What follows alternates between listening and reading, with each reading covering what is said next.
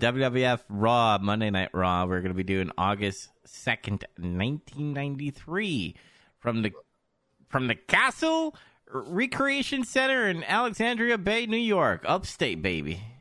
Uh and by God is it upstate because you can tell all the hillbillies from New York up there. Damn Yankee bumpkins. Yeah. Uh, we got hosts Vinnie Mac and Bobby Heenan. Uh, they play the Doink the Clown calling out Macho Man and stuff and be like, You're not going to see double vision, you're going to see triple vision. And he starts laughing and stuff. Uh, Three, two other doinks. Yes. And um, then you get the uh, interview of Savage getting fucking pumped in his little Captain America gear that he has going on, kind of. Uh, and he tells us that he has a surprise for Doink, and boy, oh boy, do I have a lot to say about his dumb fucking surprise. Uh, but I'll I'll save that for later. Uh, so, uh, you guys have anything you want to say before we get into Steiner Brothers versus uh, and Barry Horowitz? Um, it's just going to be Vince and Bobby on commentary for the show because because of of Randall Savage preparing for a match and having a match. He never gets back on commentary until the next episode. I bet you he was ecstatic. He's like, I get to wrestle and not be on commentary. Yeah, because he he really wanted to keep wrestling around this time. Mhm. Vince just didn't want. I don't understand that, but the, it's one of the several things Vince McMahon's done in his career that is hard to explain or is hard to understand. um, yeah, we got Steiner Brothers versus Duane Gill and Barry Horowitz, and I see where Ciampa got his patting himself on the back gimmick from. It's from Barry Horowitz. he even had he made it part of his fucking gear. I was, was he, He did. his Fucking Gilbert and Badass Barry. badass Barry. There's not a lot to say about this because Scott Rick just beat the brakes off these guys. They hit their signature moves like Scott fucking the, the pump handle suplex shit and the fucking belly belly, and then Rick comes in and barks like a dog, "Hoo, hoo, hoo, hoo," and he fucking Steiner lines the shit out of. I think it was Barry Horowitz. yes. God, it's a great clothesline. Uh, I want to bring up Vince during the match was talking about uh, the Steiners have issued a open contract to defend their titles at SummerSlam. So a little little story building for SummerSlam during this match. Oh, I didn't catch that. Uh, what match was going on? Yeah, now that I know now, that actually makes a lot of sense. It does make you question, like, given how the layout of the show works, that'd be my only qualm is why, why do you have this match first and not in the place of the Mr. Perfect match, given who what happens later in the segment We- who shows up? We've been talking Uh, about this all year. Always the first match is the, the main eventer, and then the last match is just a fucking uh, shit squash yeah, match. it's always a throwaway. Like, bleh. yeah, I don't, I don't get what their what their direction with that. I'm assuming it, the direction is is they're trying to get people to stay, like, keep their eyes on the television to wait for something. hmm It, that was like the idea, which is fine, I guess, for the like the way the show is being produced. But if that's the case, then why not have uh, a, a tennis racket come out right after this match happens instead of waiting at the end? Uh, I don't know. Just, again, it's it's a minor gripe. Well, he's a not he- He's a heel. He probably doesn't want the Steiners, uh, especially Scott Steiner, who just fucking Frankensteiners people deadly uh, right after that match. So, like, I, I kind of get it. Um, one, you want to have that surprise near. I guess that's kind of the big surprise near the end, a little bit, where we'll get into it uh, down the road. Uh, because that's when Bobby Heenan starts to come all over the fucking ring. Uh, you know what it is? I love this. I, I can't wait to talk about it. yeah, we'll get there. Uh, this is my favorite part of this whole thing, though, was when Scott hit the fucking Frankensteiner on Duane Gill and he just died. and then, like, Rick, Rick came into the ring like he was ready to intercept Barry Horowitz for the pin. And Barry Horowitz just jumped off the apron and started walking to the back. He said, "Fuck it, I'm done." Before the count was over. I, I wrote down in my comments for this match. Uh, Scott Scott concusses Gilbert with a Frankensteiner, makes him look like Bill after he headbutts a door. he fucking knocked his ass out. It's great. Oh, it's good. The squash show. yep, Yeah, squash. Squash Arena. Uh, Yeah, Dub, you talk about this this fucking interview. I just want to tell you guys when you're having like edible gummies and then watching this fucking interview, and I That's kept why you don't do drugs, kids. and, and I kept on going like, why are they zooming on his mouth? Like, it, like every time he th- said like school or like you know uh, accomplishments and stuff. Like they would zoom in and onto his mouth and like and like it got grayed out and stuff. Like I understand that's the '90s. That's what they did with all the wacky edits and shit. But then it'd be like, So next time he talks, he's he's going to do an interview and talk about, yeah, my dad loved me, but he was a musician, and he always wanted me to get good grades and be well rounded. Look at how I talk, I, and I love I love tennis, but I'm also an athlete, but I'm smart like a scientist. "You're giving me PTSD right now." Uh, and there needs to be like a fade in of you looking off to the side, like like you're like that picture of like uh, Will Ferrell. It's like a oh, 90s yeah, like the the meme things where the guys like uh uh oh what what what they used to There was put the karate too. He was like, i I'm a badass. He's got like the big Jim Cornette glasses, and he's in a karate gi, and he's fucking. Yeah, that's what I'm thinking about. But it's always like he had an over the top thing. It was like he he ended my um he ended my chess match, so I ended his life or some nonsense like Yeah. bullshit like that. Yeah, that's exactly it. He did like- that with Luger in this though too. yeah, yeah. This is it was very cringy. I do I agree. think about that. That like when you were talking about the whole this is like weird MK Ultra shit. yeah, This interview, like I was watching, I was having like similar thoughts to what you were just saying. I have no edibles. I, I was completely sober. I just had a little bit of caffeine, I think. Mm. I was watching, weird. and I'm like, why the fuck does it keep cutting in on his mouth? But I wasn't thinking about like when they were cutting in on his mouth. What he was saying when you're talking about school accomplishments. yeah, eating healthy and all that stuff. And I'm like, Well, this is the next level of Hulk Hogan, promo. It's like, it's like changing your, your psychology on like a subliminal level. have you ever worried that you might be a sleeper? Have you, have you ever worried like that? Like someone will say like a set of I- like six words together, and I lost 12 hours. murdering Everyone. I don't know what happened. you woke up in the you woke up in the middle of like a, a fountain naked. I woke. I woke. blood. I didn't woke. know what happened. I woke up in Ukraine. I took out fucking seventy Russians. Uh, but like, listen, I understand what they're doing. Um, I think the editing editing was kind of weird, but I guess they were trying to show like the you know the American you know trying to be the best in in a sense. Uh, but I I was so childish because the interview was like dead silent in the room. Like you could hear the, the buzz of the air, air condition going off, and I just going, somebody fart, somebody fart right now. I want to hear a fart. It didn't come off at all like a WWF interview, like even a serious one. It came off like he was on Charlie Rose, like on fucking PBS or some shit. it was like Yeah. C-SPAN, like it was a C-SPAN interview or something. like what the fuck and like i'll say this too it's uh i do want to note that uh i think for some of this lex is being like real because it sounds like something vince would tell him to do. It's like oh talk about your life a little bit you know whatever. And i say that because uh, there's a, a spot where he's referring to himself being introverted and people mistaking that for being arrogant.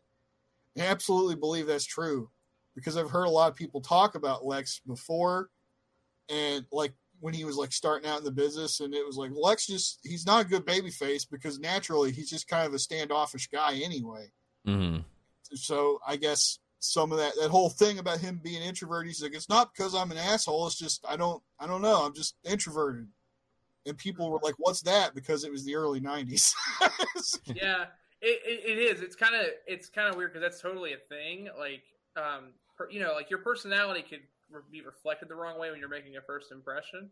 Like Yeah. that just, that happens in That's life. me. So, yeah, no, I, I totally like people say that a lot about me, and, and uh, I, I had that problem a lot with like a job where people like, man, he's an asshole. And what secret is is I actually am an asshole, but not at work. But what they think of me as an asshole is the like I'm sarcastic. So like if you have dry humor or you're you're a sarcastic person and people don't know that, then it comes off a different way. But then people get to know you and it's fine. I, I so I, I wonder too. Like it's kind of sad because there was like that kernel of truth in this promo, but this this promo is like the wrestling promo equivalent of waterboarding. I don't mean that in like a like it was bad or torture. I mean in the sense of like it's the way it was laid out. It looks really weird. He looks uncomfortable trying to give it, hmm right? Like it it looks very pressured and like it looks like it hurts. Maybe when he was delivering the lines, like his eyes weren't fucking like lining up, like he he didn't make it genuine, so they just mo- fucking zoomed on his mouth. like, hey, say that you're not arrogant and you're like, uh, you're shy and stuff. I'm arrogant and I'm shy.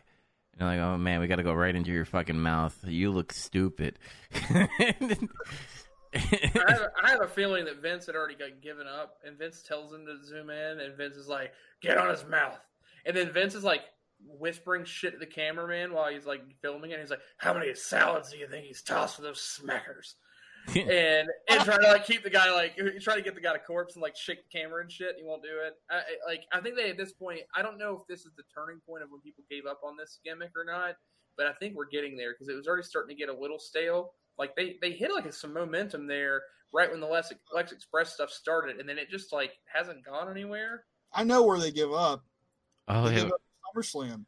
Well, yeah, but I'm saying like, do you feel like this? That's the actual like turning point, but. Like I mean, hindsight's twenty twenty, but I think- now it's kind of like maybe this is where it's finally like, oh, we kind Well- of smell the shit. It's coming. Well, I think I don't know because given the reactions to whenever Lex does something while this is going on, he is over with the crowd right now. Despite this weird fucking interview, people seem to like the Lex Express. People like the the shit where he body slammed him on the aircraft carrier. And we're fighting with Japan, apparently. Yeah, when he comes out to make a save, or when he comes out for the contract signing on the next episode, people react really positively to him. I think it's just the the match itself, the, what happens, killed it for everybody. Uh, I suppose, yeah. because I'm seeing that now. Because yeah, I always knew what happened, and then I went and watched the match back, you know, in high retrospect, like a long time ago. hmm Man, that sucked. But like now, I'm actually seeing the TV.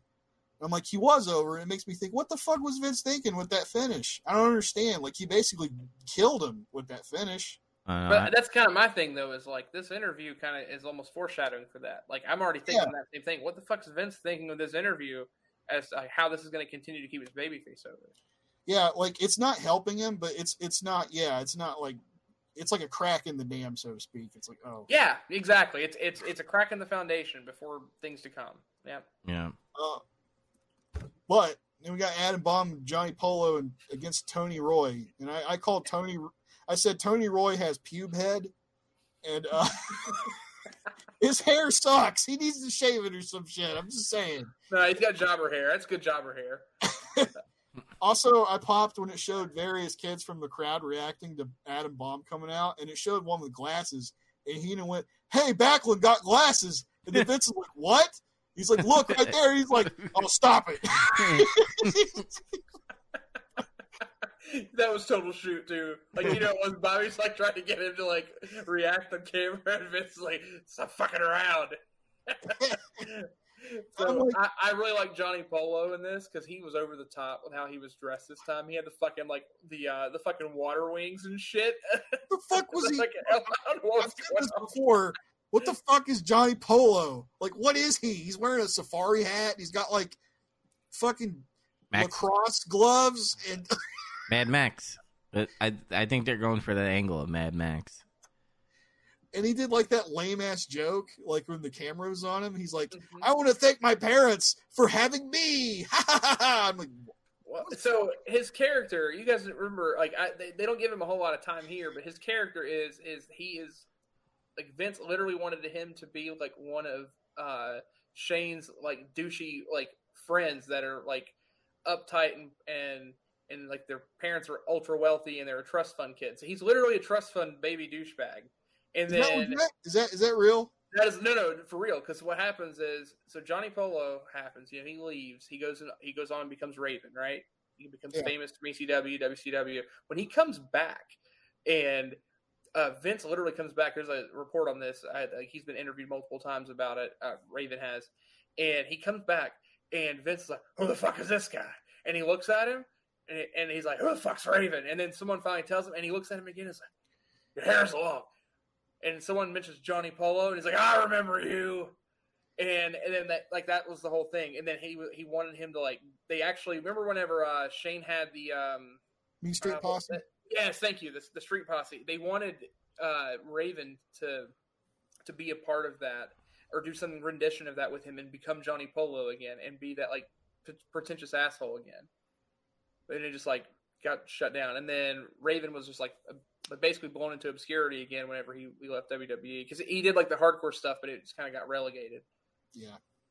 It's kind of sad because it's like man, that, that gimmick was over. It was it was like the Raven gimmick was really cool.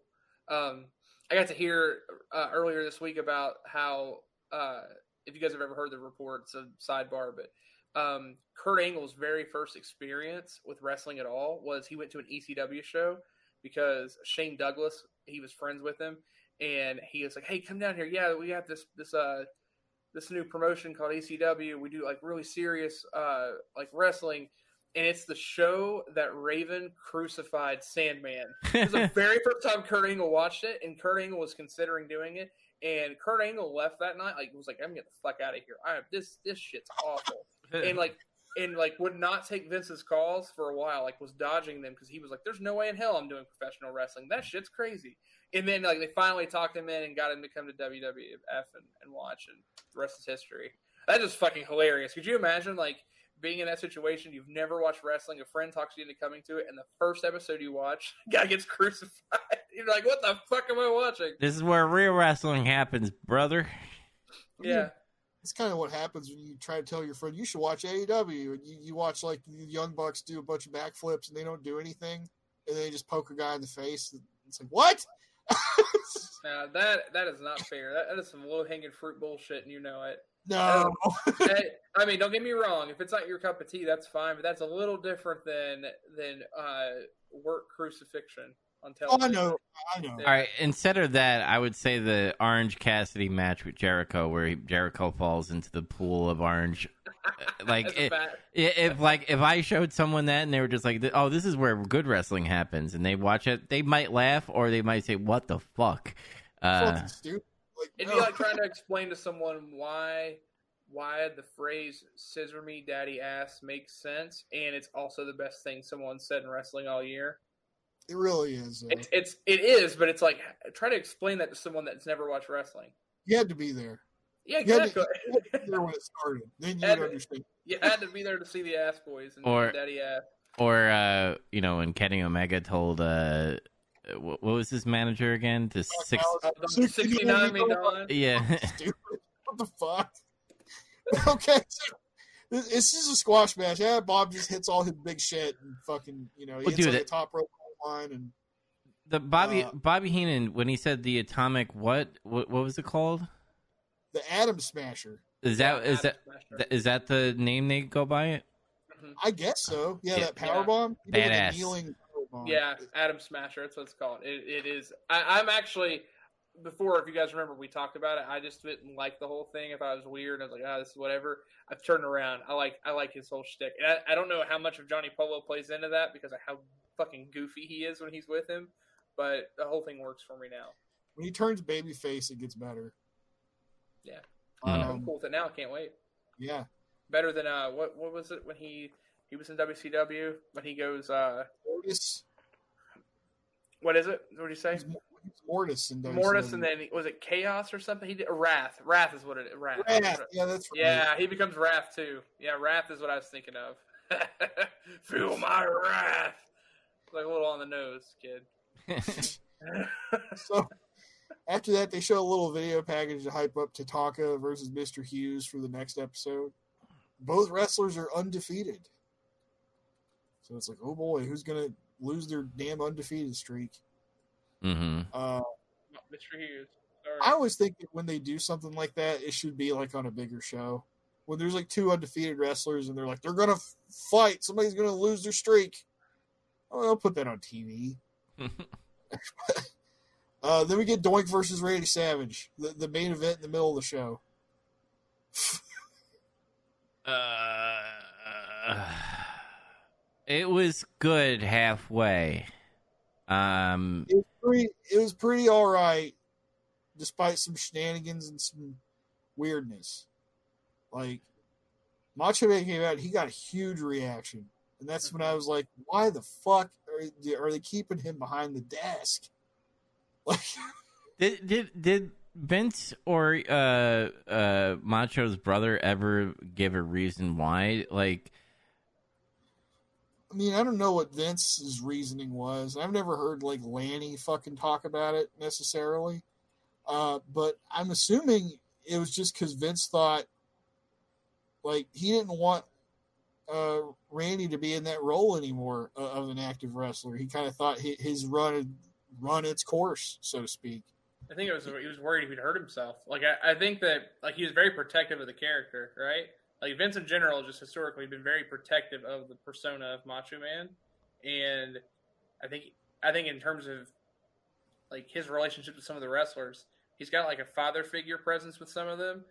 Um, it almost reminds me kind of his relationship with with Daniel Bryan, in that it was very strained. Like I don't want you to wrestle because I know what could happen to you if you do that type of thing.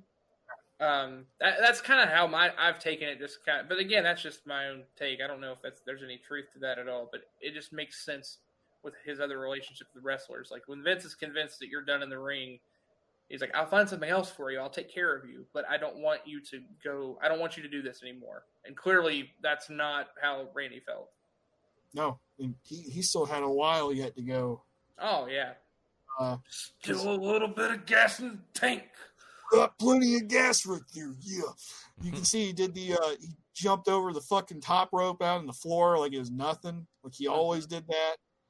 Uh, they do like an early feeling out process deal, and he's got like the crowd just he's he's working him. Like he doesn't even have to do anything. He just like looks. He like do the he looks at him. And they're like, yeah, come on. they want him to like just beat up Doink. They want him to skull fuck a clown right in the ring. Yeah. Everybody there wanted to watch that. my favorite part is Doink mocking him with that. Yeah, he's making fun of him Yeah. with his little gestures and shit. Yeah, yeah. the fingers. Yeah, it's pretty funny. It's like Doink tries to lunge at him a couple times and he misses. Because Savage just dodges him and he like laughs. He's like, ah, it's pretty good. And he starts getting pissed off a little bit. Mhm. Savage finally gets him in an arm wringer. He can't escape, so Doink bites him. Mhm.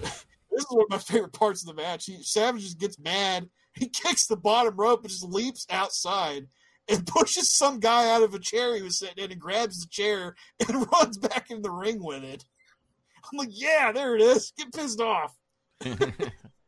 And but Doink takes advantage of that though because he's like rolling through the bottom rope and he starts getting stomped. He's putting the boots on him. I like Yeah, that. I like that Macho Man checked. I know I'm going like in the beginning of the match, but like he checked under the ring for the other doinks, and like Bobby, he's like, "That's smart." yeah, Yeah, I would have checked that. Uh, Doink starts putting him in holds and shit though. He puts him in Boston Crab and he uses the ropes, and then Hebner finally catches him and forces him to break. I call him Hebner because I don't know if that's Dave or Earl because I think Dave is still fucking refereeing right now and I can't tell them apart at the moment. so yeah, I, one thi- of them. I think that was Dave because if it was Earl, he would have like fucking kicked uh, Doink's arm off the rope. Because that's yeah, what maybe you're right. Like, yeah, that might be something to watch for. See which one's more active. Mhm. hmm yeah. Earl's always like no nonsense. Yeah. Doink is getting heat. He's working Savage's leg. And he manages to dodge Doink diving at the turnbuckle, and he, he, he does the running knee to his back, and he sends him sailing outside. And then Savage goes after him, and he's going to throw Doink in the post, but he gets reversed, and that takes us to break. Oh, dude, that fucking hit. The, the way Savage sold that, by the way, it looked fucking ugly. Like he put his face into that pole.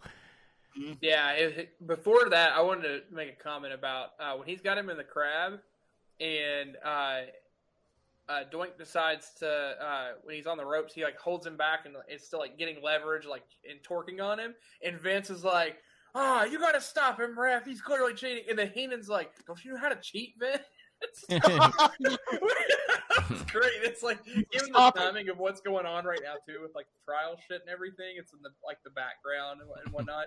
Uh, like it's just so fucking funny to think about. Uh, Heenan's like, "Come on, Vince, you know how to cheat." Sounds Uh, great.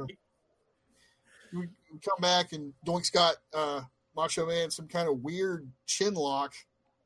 It's like he's hanging him over his shoulder, and he's Savage is still on his feet. It's kind of like he's doing a neck breaker, but he's like it's put he's turned it into a hold. Mm-hmm. It looks pretty uncomfortable. but uh, Savage reverses it. The hold's broken, and Doink's beating on him in the corner again. He hits a drop kick, which I don't ever recall seeing Doink do a drop kick actually. And he keeps getting heat. And he's putting on holds, and he hits a good belly to belly for two. And he puts on the abdominal stretch. I marked out for that. Yeah. Fucking, that's a great move. Nobody does it anymore. Oh shit, ADHD. I got. I got to tell you this. I forgot it from earlier. Sorry, I got to do it. Okay.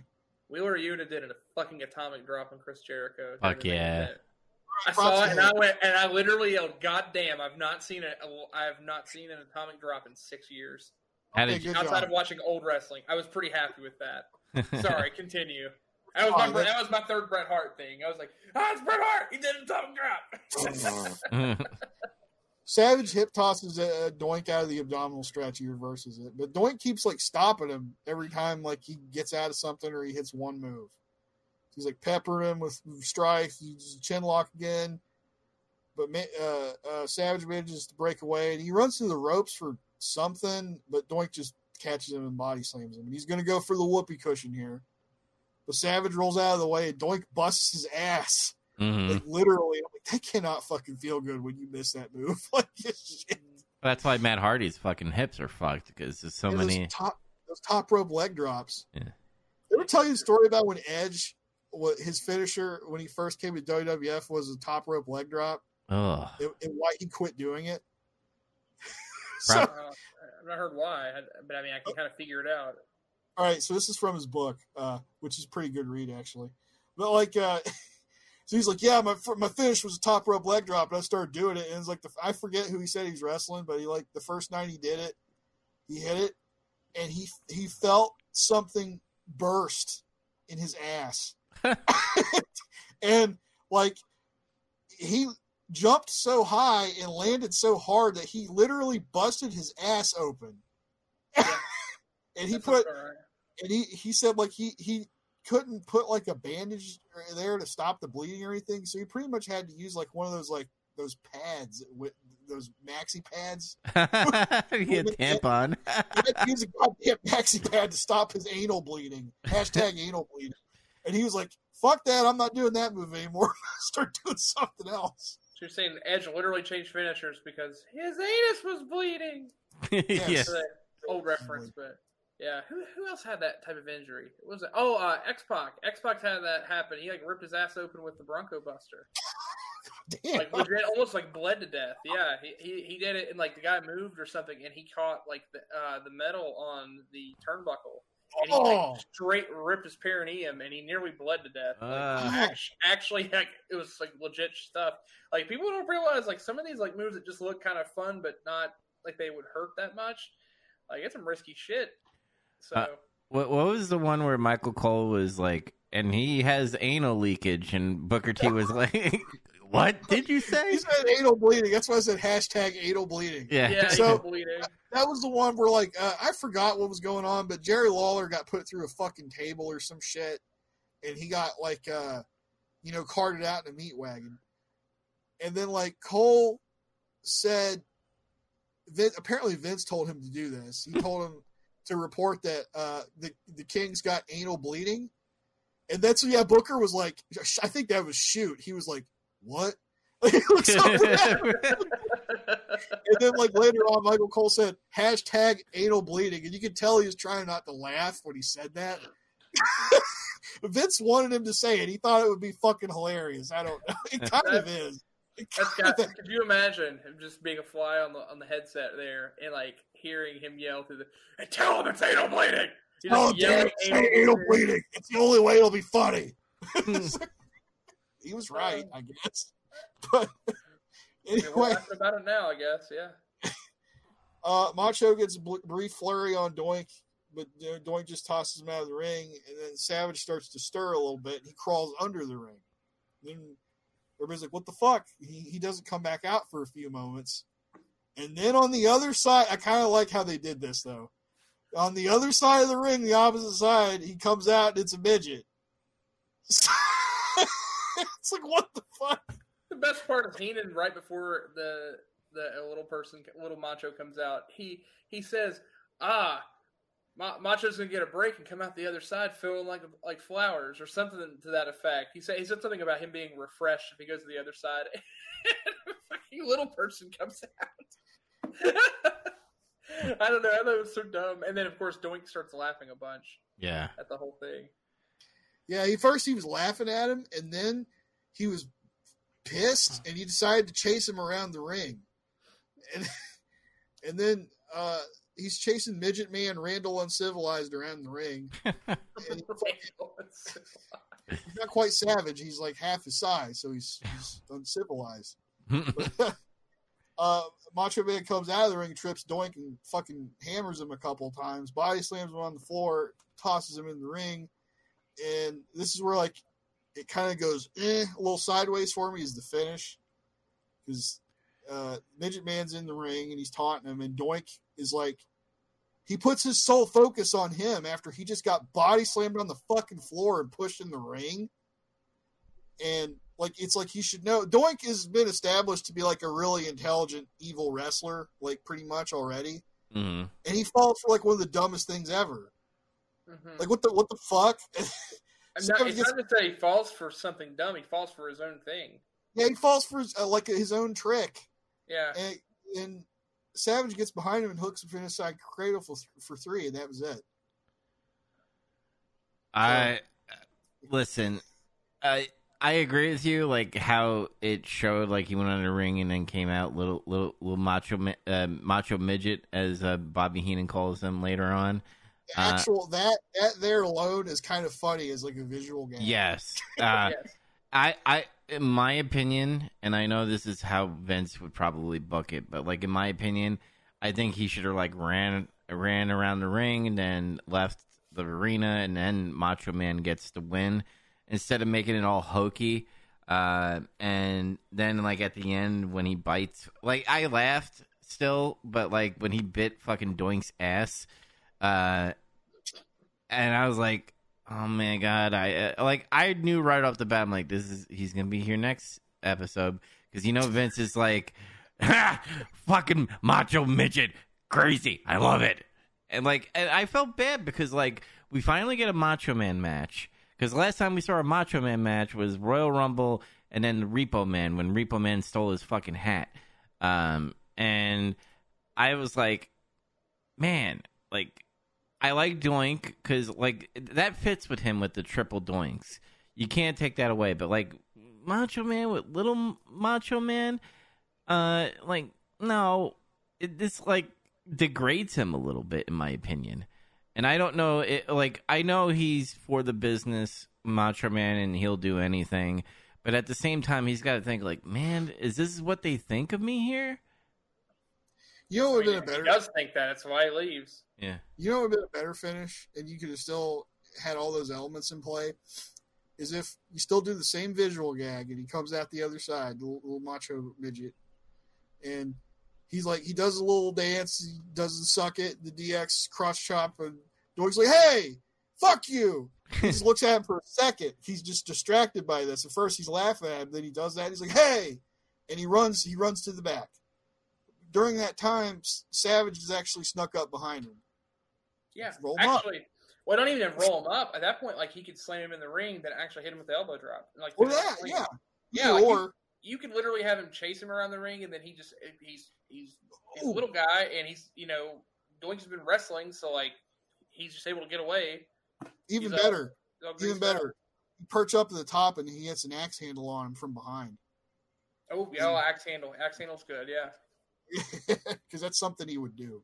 Mhm. Uh, but yeah, like I didn't really like the finish. Uh, I also have to say it's weird that they teased multiple doinks Like it used to just be there's another Doink, and then holy fuck, there's there's two more, and that didn't even come into play. And we got No. zero. Instead, we Yeah. got we got the opposite. We got half a Randall we got we got an uncivilized. and Yeah. an uncouth. All this all this match proved was that WWF could still use like an active Randy Savage. He's still super over. Mm-hmm. Decent match, goofy finish. That was my thoughts. I Six felt like this- six out of ten. oh, so sweet. So I'm, I'm actually at six and a half Chaz's, and I, I did an average because I felt like the first half of this match was a solid like seven, and then it came back, got a little slog, a little low, but then like I actually really liked the the little Randall, whatever you want to call him. Hmm. I, I liked him showing up. I thought it was hilarious, but then the finish itself was bad. So then it like, went up and down a bit. So it evened out. I gave it six and a half.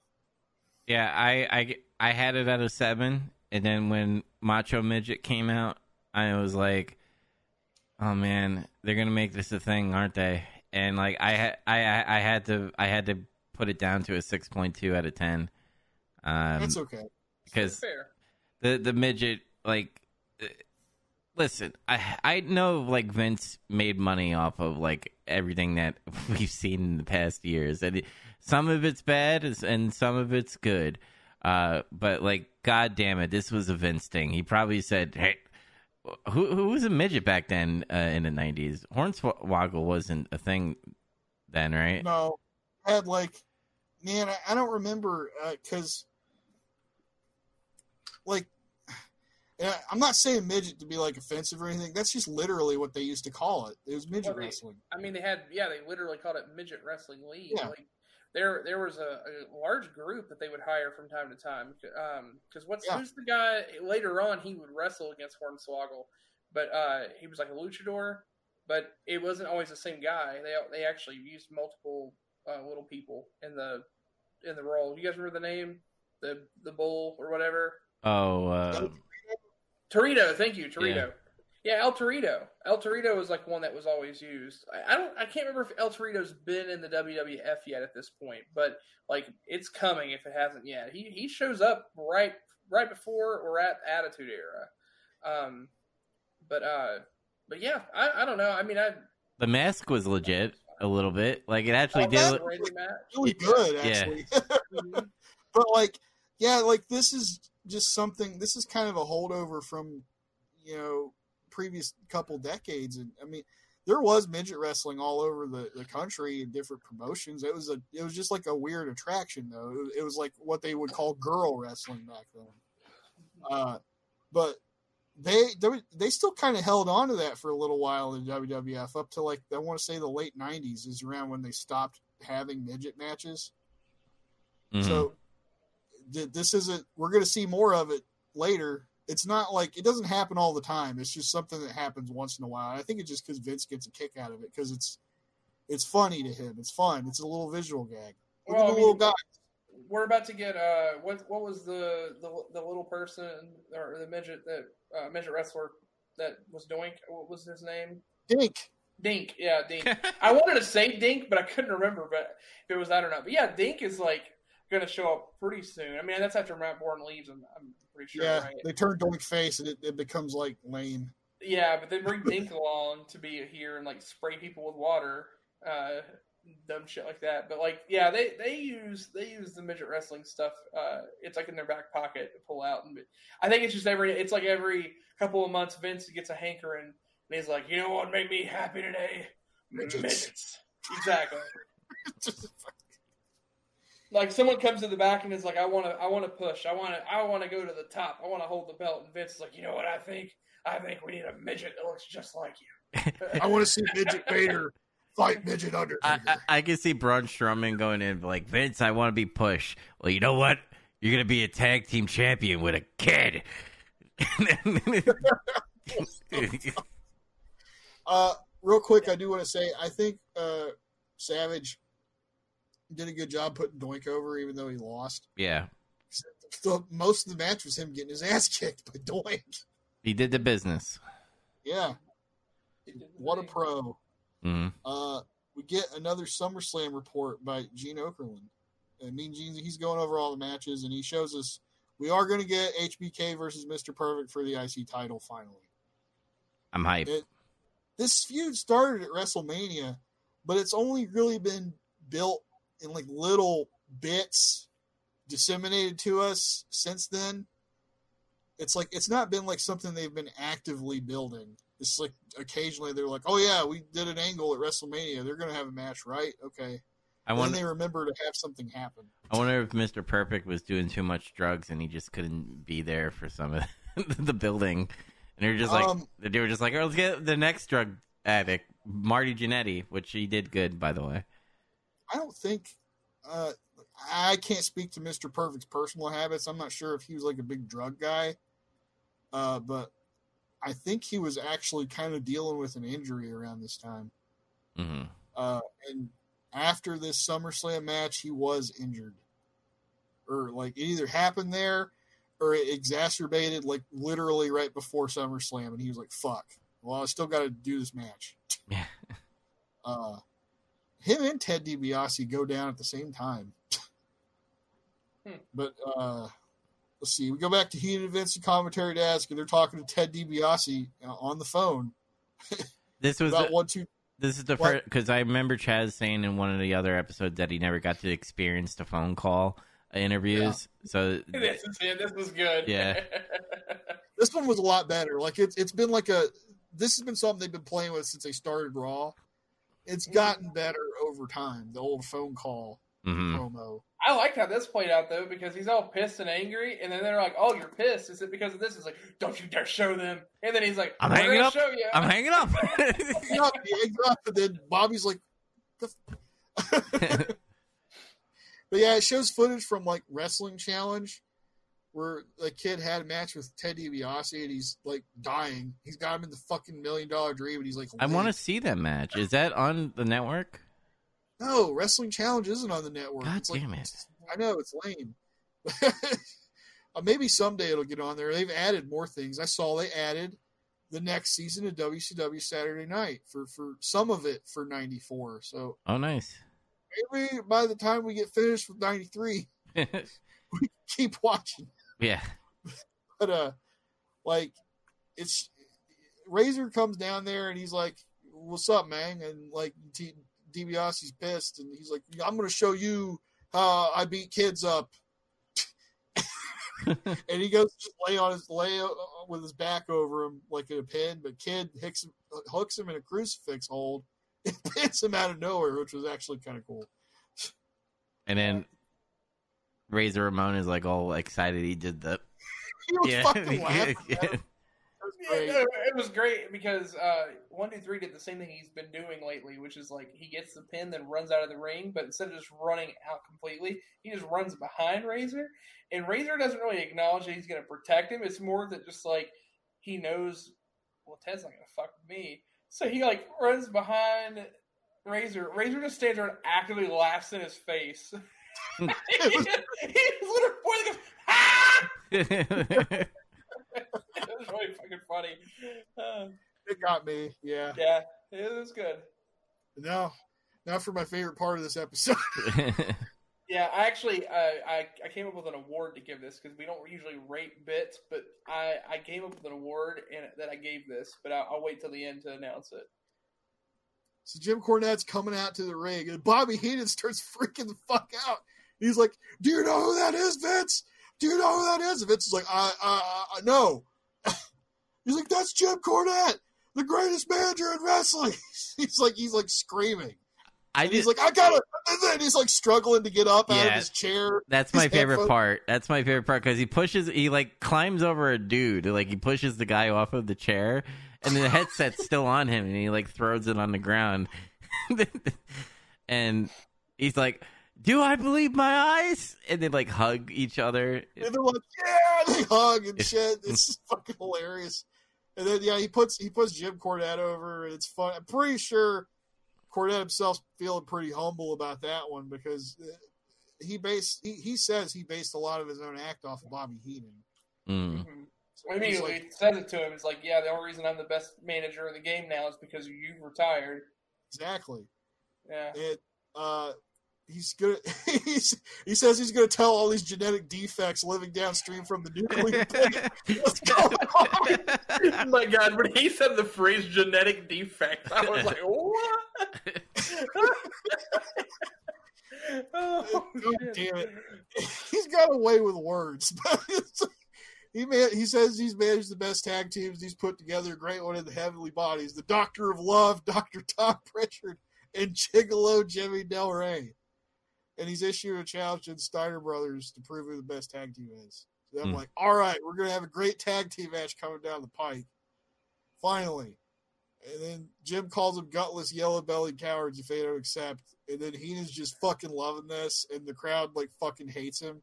They hate his ass so much because he talks so fast and so much, and he insults them, and they can't they can't do anything, so they just get mad. heat. This is how you get heat. I, I've So what?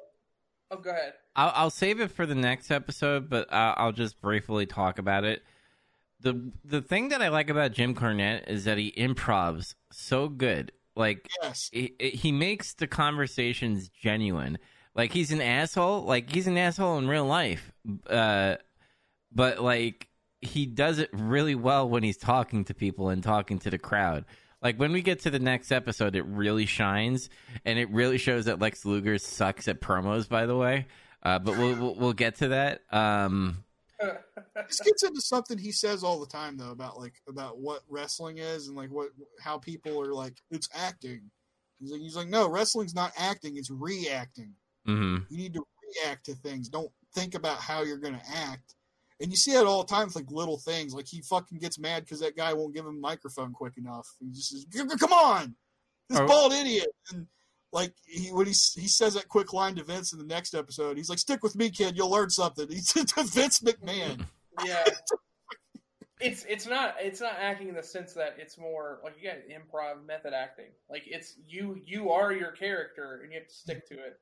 And yeah, I think that's I, again I, I like to think that the better part of uh, Jim Cornette's persona now is probably still a work. I think deep down, like maybe he does have his own hot takes and it's whatever, and part of it's real. I, it's probably hard to separate what is real and what is a work now, but um, but, but goddamn, you you really could learn a thing or two if you follow him. Um, there is also something to say about when someone is like in that like Appalachian, like Southern type of of like not drawl, but but I- again, it's something about like the accent of like being like really like friendly, but also saying like really asshole and heel things. I don't know. I've always thought that uh, an asshole from Alabama is always is always at least a little nicer than an asshole from New York because the way they talk, it, it just comes off a little less demeaning. Does that make sense at all? It kind of does, but I would argue that Jim Cornette's the exception to that. he's like, he's such know. a dick, and he talks so fucking fast. It, it does, but think of it this way: what could you could you imagine how much more heat? And I don't mean in a good way either, because I, I think there is such a thing as too much heat. Yeah, like, if you make people too mad, like You then would they, know. they, well, that or they just don't like. You actually can turn people off from something because they're just too pissed at what you're saying that they're now distracted from whatever else is going on, and they just don't even want to pay attention. And I think that if you tried to hand that off to someone else with a different type of persona, it wouldn't work. But it's because he has a little bit of that southern charm. It's just kind of like, yeah, that boy ain't all right, but but but he's okay in my book.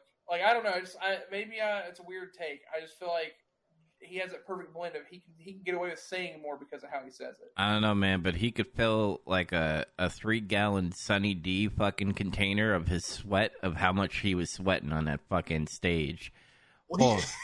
he, he yelled at Vince because, like, after that, they go to Mister Perfect versus Semi Perfect because they never said that guy's name. Oh, Barry Hardy apparently, Oh, okay. According to this wrestling blog that Oh. I pulled up, Barry What? Hardy. What is Chaz's award, by the way? For Oh yeah, what was your Yeah. awards? I, I gave him, uh, you know, people always give, like, in these, like, review shows and, and different things that podcasts do. It's a bunch of 30 year old white men just giving out arbitrary things. People give golden ups and, and silver plugs and different shit. So I was going to give him the Copper Chaz. so he, yeah, Jim Cornette gets the copper Chaz because the segment itself is hilarious between and how he interacts with Heenan.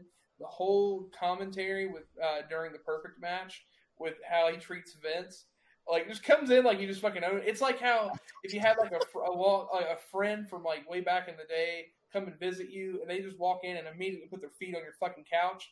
Or like a, like a relative that you haven't seen in a long time, and like and that's how they act. Like when they come in your house, you're like, "What are you doing, you piece of shit? What are you?" And they're just like, "Ah, it's okay. Can you get me a beer?" Yeah, Like that's that's how he acts, but it's just great. like Cousin Eddie in National Lampoon's yeah, he's kind of well, he's cousin Eddie, but like he has no good intentions. That's the difference. Like cousin Eddie, cousin Eddie has good intentions. He's No, Jim Cornette has good intentions for his team, for his for his clientele. Yeah, for, for himself. Yeah, the cousin Eddie's like a nice person deep down. He's just a, a fuck up. It's a difference. But you know, he's uh, Jim Cornette knows what he's doing. He's an asshole, but it's still funny. Yeah, I, I, I think you're right, Zach. Like on how he talks way too fast. Because now when you listen to him, every fucking sentence that he talks, he like has to clear his throat. He goes before he, before he gets to his next uh his sentence and stuff. He's He's blown his voice box out from talking like hundred miles per minute, like for several years. Yeah, Yeah, I think did- part of that works though too, right? Because you don't even understand what he's saying. You're just pissed now. It's like, what else did that prick say to It's me? like you're trying you're trying to hear what he's saying and understand it, but he's talking so fast and it, it pisses you off on a subliminal level, so you get mad. Or he, but he thinks about shit like that is the thing. Yeah, he's actually if you if you got a close up on his lips, he's actually saying school, accomplishments, vegetables. Oh my god. But yeah, like after this, like fucking, I've been wanting to see this segment ever since he's talked about it on the podcast one time. I, was like, I didn't know that they had a segment where they met on air and they were like buddies. I want to see that. So it was great to see it. But uh, yeah, Mr. Perfect versus Semi Perfect. Because this guy is dressed up in a singlet, he's blonde, and he has like a fucking mullet. He's chewing gum and he's making fun of Mr. Perfect. I'm like, okay, good luck. like, what the fuck? His ass gets fucking beat. Yeah, it does. But Corny gets on commentary. He just comes over and he's already annoying everyone, telling people to move out of his way and shit. He gets, he gets ahead. So he's like, turn the volume up. It's, God damn, there's no AC here. he's, he's talking about no air conditioning and shit. My favorite part is like he's about to sit down and he's like talking to Bobby Heenan. He's like, "Why can't I sit next to you? I gotta sit at, sit, sit next to this guy." And he like sits down. Oh, God. All right, little little bit to actually put on this. This is kind of neat. I mean, it's just this blog thing. I, I like to pull this up and have it when I'm looking at the matches anyway for timestamps and stuff. But it says here, um, huge huge news with Cornette making his WWF debut. Mentions another wrestling program and Smoky Mountain Wrestling, according to Dave Meltzer um, of the uh, Wrestling Observer newsletter. You know, for the WWF WWF now has got a partnership, and they'll allow some talent to work major SMW shows. Um, like in this in the same time frame, they're doing the same thing with USWA at the time, um, and they're even plugging um, uh, their house shows in Knoxville. Um, so uh, looks like they came up with a, uh, an agreement with them, and the way this kind of actually happened, according to Meltzer, was originally the head shrinkers were going to be uh, pushed, and which makes sense because we saw the head shrinkers get a couple of squash matches and Yeah. uh, they were actually going to face the um, Steiners at SummerSlam, but Fatu suffered a leg infection, which made him unavailable. And apparently, Heenan went to bat and put Cornette over like a motherfucker. This is word for word what uh, uh, Meltzer put. Heenan put over Cornette like a motherfucker uh, to Vince, which was what allowed, like I guess, led to the partnership or something about regarding whatever. So, and it says here they had the banner. So I, again, that's taken for what the paragraph or whatever I'm reading says, but that's kind of neat that that's how that happened. It's like opportunity opens up, and then Cornette comes, and I mean the rest is history because now that Cornette's here, he's then going to get involved in later with uh, Yokozuna, which is going to work out really well. And several other people over the course of the next few years. Oh, absolutely, and then yeah, I mean, yeah, Cornette's going to be around for quite a while as a player uh, behind the scenes, so yeah, it's a big deal. But uh, yeah, even on commentary though, he doesn't waste any second trying to make everybody fucking hate him. Mhm. I admire that dedication because nobody nobody just fucking takes it that far anymore. Like apparently, except Jeff Jarrett. so, but Uh, Je- no, you're right. Jeff Jarrett is, is totally that asshole that would just walk into your house unannounced, not knock on the door, just fucking open the door and walk in and just sit down. Like, there's something to say. I don't know why that's the example I use. I think it's because I'd have friends do it or whatever. My like, I my mom would like blow a fucking aneurysm if someone put like did not take their shoes off at the door. And if you put your shoes on and like put your feet up on the couch, so help you, like she would beat your ass with a belt or whatever she'd get her hands like would run your ass out of the house. I literally have friends that would they would run out of the house, left their fucking shoes, ran barefoot because my mom would beat their ass for putting their feet on. So like that's what I think of, I guess. I don't know, maybe I'm, I'm traumatized by it, but it's in a funny way. But to me, like that is like that is the bar for like being a dick in your first impression. Like you just walk, and that's totally how Jeff Jarrett and Cornette represent themselves. You're like, what a prick! Like you've heard them say five words. yeah. Um, let's see. He, yeah. Anyway, in the match, like Perfect's acknowledging this guy. He's like mocking him. He's like, "Oh, okay." He just starts chopping the piss out of him, which is like one of the best things he does to people. hmm And he hip tosses him, or no, no, semi perfect hip toss is perfect. And then he he like spits the gum out and slaps it out of midair. I'm like, what? he did that to him, and then he gets up and yeah, he just beats the piss out of this guy. Does the neck snap thing and fucks his leg up and rips his singlet off, and then he hits the perfect plex for three. Squash. Squash. Yeah. Meanwhile, Vince makes fun of Cornette saying he had to leave Smoky Mountain because it got too hot. Then Cornette makes fun of Vince's hair, and in the meantime, Heenan is like siding with with Cornette, like, "Yeah, Vince, you you, you need to back off. This guy's a legend. He knows what he's talking about." Like, I paid more attention to the the commentary than I did the, the match, to be honest. Yeah, I they kind of did. I couldn't write it all down because he just talks so much. hmm they talked a lot in uh, both episodes. By the way, the commentary, um, which could take away from some of the matches. But then again, this is early Raw, so like you're getting that first good match, and then you're getting all the uh, the squashes and stuff. Um, but yeah, do you think Vince like was doing a full shoot there on Smoky Mountain? Where he's like, ah, now you're with me, kid. And now I'm gonna make fun of your old promotion and all that stuff. Ah, I don't really think so. Hmm. Because I don't really think he, he saw it as much of anything that, you know, I guess, you know, when they negotiated, like, oh, well, pal, what do you want to do? And he's like, well, I run my own promotion, my own territory. I need to be able to still do that if I'm going to work for you. And he's like, all right. You know, I mean, Vince was, uh, you know, Vince is a weird polarizing figure because you hear things like th- this story about all this shit he's done recently, and you hear other stories where he's like kind of a dick, and then you then there's this story where he gave Cornette a huge advance to help him buy a house in Connecticut when he didn't have the fucking money to do it. It, there's a lot of nice things like Ric Flair like asked Vince for money, uh, and Yeah. he gave him stuff, and then like Jerry Lawler like drew, drew a picture of uh, uh, Vince's dad, and like he cried and shit. Just Yeah. he's he's a he's a complex individual. Mm. put it put it that way. But uh, after the match is over, Corny promises he's got more surprises up his sleeve, and Vince tells us next week's going to be the contract signing. He's like, oh boy, that's the show. Yeah. What'd you give it? Uh, I said decent show, good match in the middle. Cornette's debut was great. Uh, let Savage wrestle more, please. Like once a month, even. Mm-hmm. You know, we, we can hardly see Bret Hart once a month. Like, uh, the build to SummerSlam continues. I gave it six point eight out of ten. Okay, Chaz, what about you? Yeah, I, I was really high on the, the Cornette segment. Um, and I, I really liked the Macho match. It was good to see it, even with the ending being kind of crap. But Yeah. um, I mean, it's kind of becoming a theme now with all these these uh, matches. Um, spoilers that that continues for thirty years, but uh, it's like great match, but the ending is kind of like uh, it leaves you like it's like I have this like perfect like dish that's been made, but then right at the last minute a bird shits in it or something. I don't know, but um, but I gave it a seven. I, I was I'm still really happy. I gave it seven Chazes. I I, I enjoyed everything. Uh, yeah. I I said star power is finally here at Raw.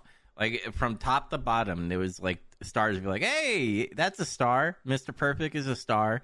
Uh, Doink is technically a star. Macho Man is a star. The Steiners are here. We haven't seen the Steiners in a long time, and they're putting their. Uh, I don't think was their titles on the line in this. They're just beating up. And Uh, Macho Man had a big star on his chest, so Yes. of course he's a star. Literal star. Yeah. He was like one and a, he was like one and a half stars technically. It's a little guy. hmm They're still. They're still. they're still. Bu- they're still building up uh, Adam Bomb, um, which is good. Um, the only down was fucking Ma- Macho Midget, uh, Randall Uncivilized, whatever his name is. Yeah, Randall Uncivilized. Yeah. We forgot about the interview, that interview segment. That you, Oh yeah. interview that fucked with your brain, apparently. yeah, the one that turned you into the goddamn Winter Soldier or some shit. I was like, I was a Manchurian candidate. Yeah.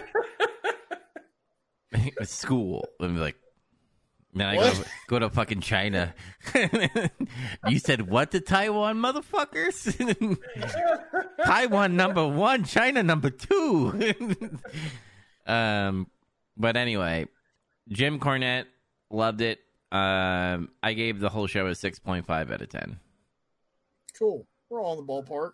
Yes. Yeah, so I have a question because you guys keep referencing the next episode.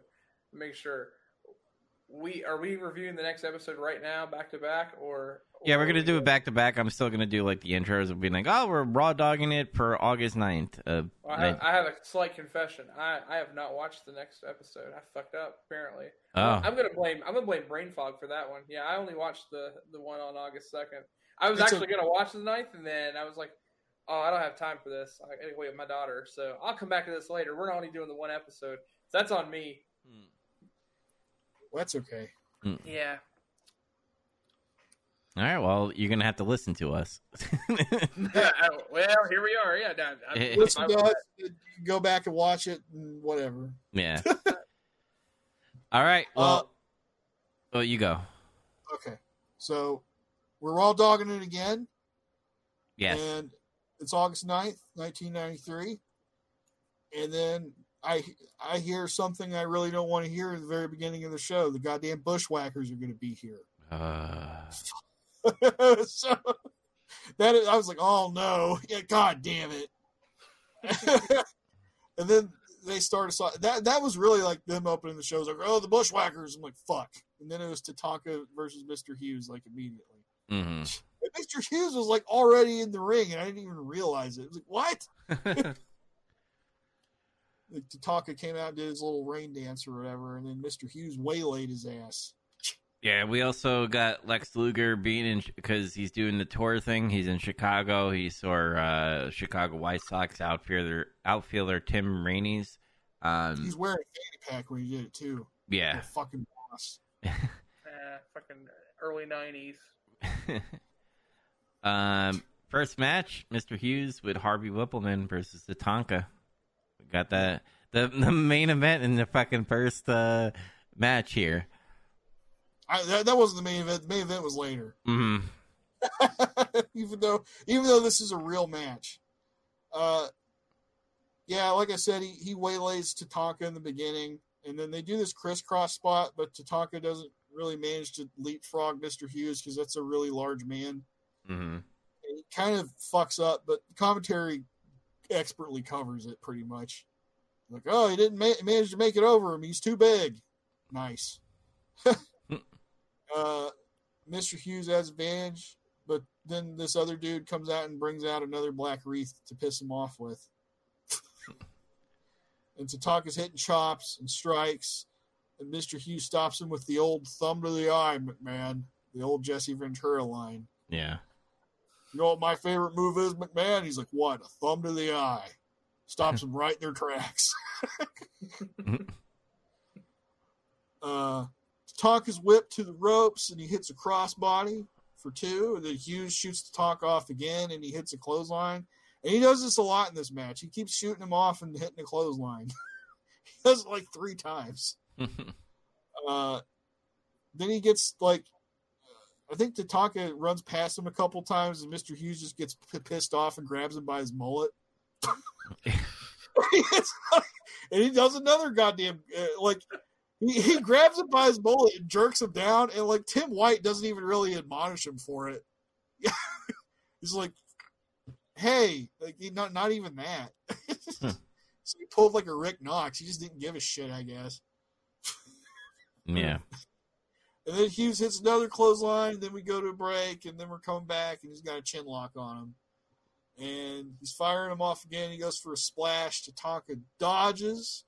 Mr. Hughes flies over, and he does the old hit the turnbuckle post with your face deal. But he broke his sunglasses when he did it. And And they fell off, and you can see Mr. Hughes' face. and Bobby Heenan goes, "Hey, it's Barry White." he straight up called him Barry White. Like, what the fuck?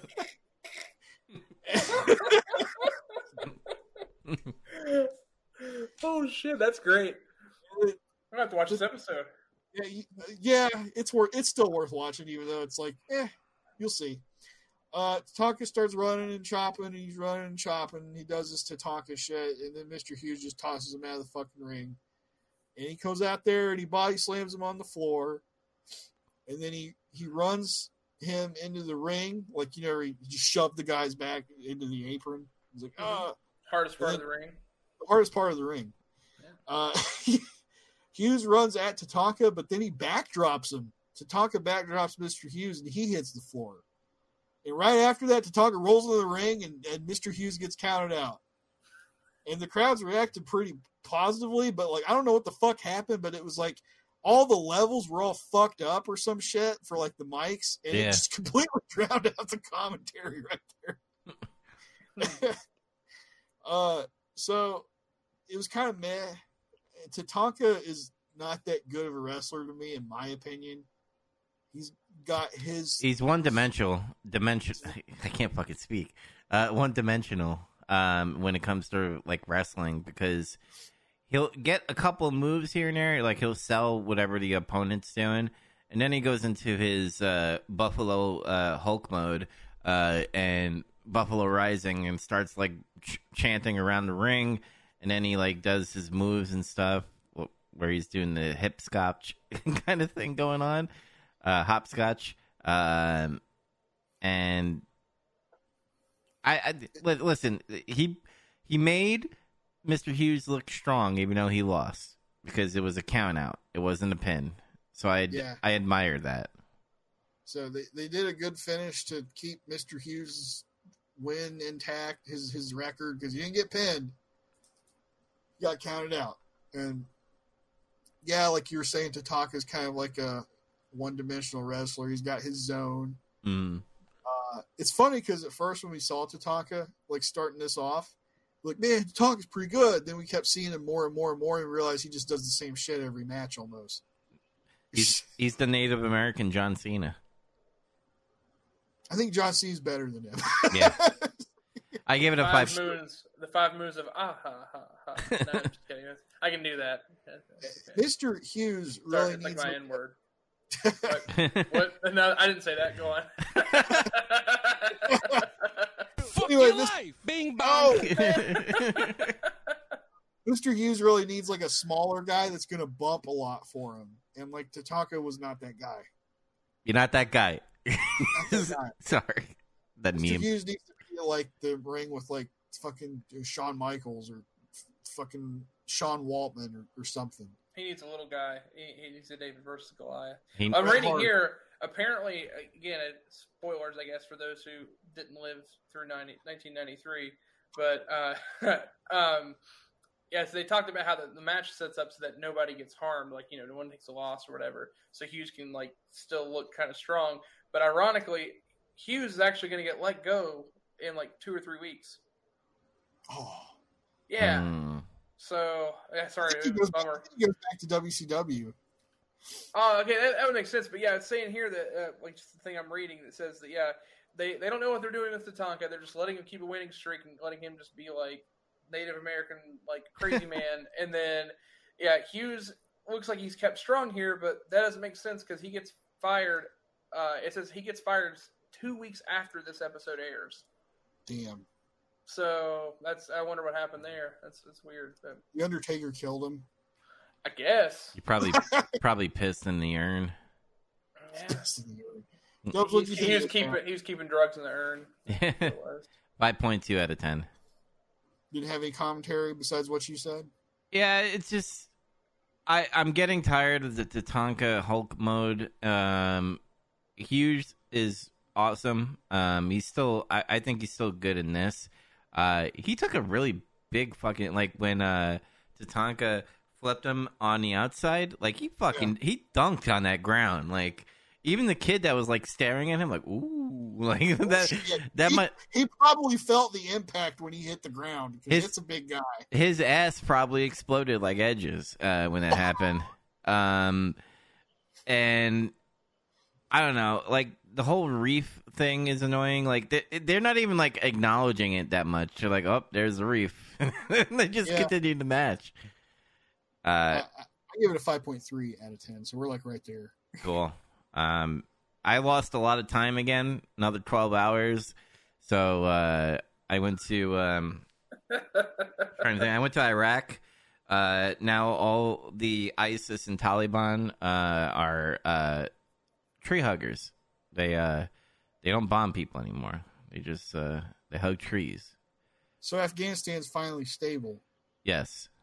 Thank, thank you for your service. Thank you for your service. Thanks, Lex. Who is Lex Luger? That's like how this starts. It's like, who is Lex Luger? I'm like, I don't know.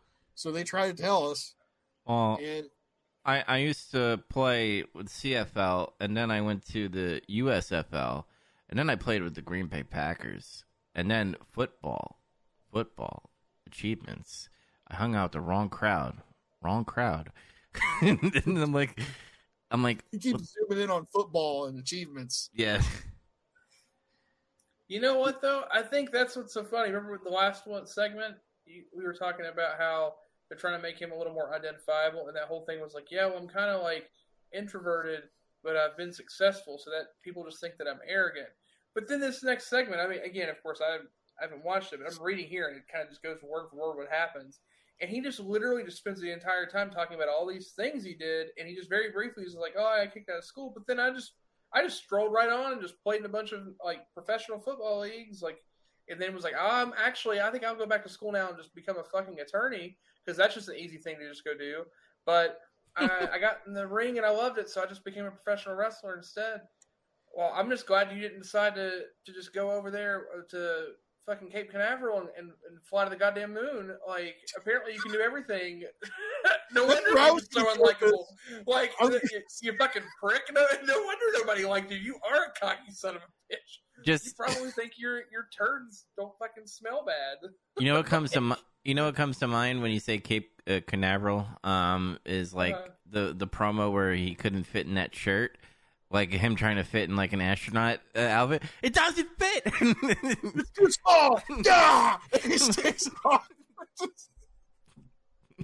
I'm pissed now, and he just leaves.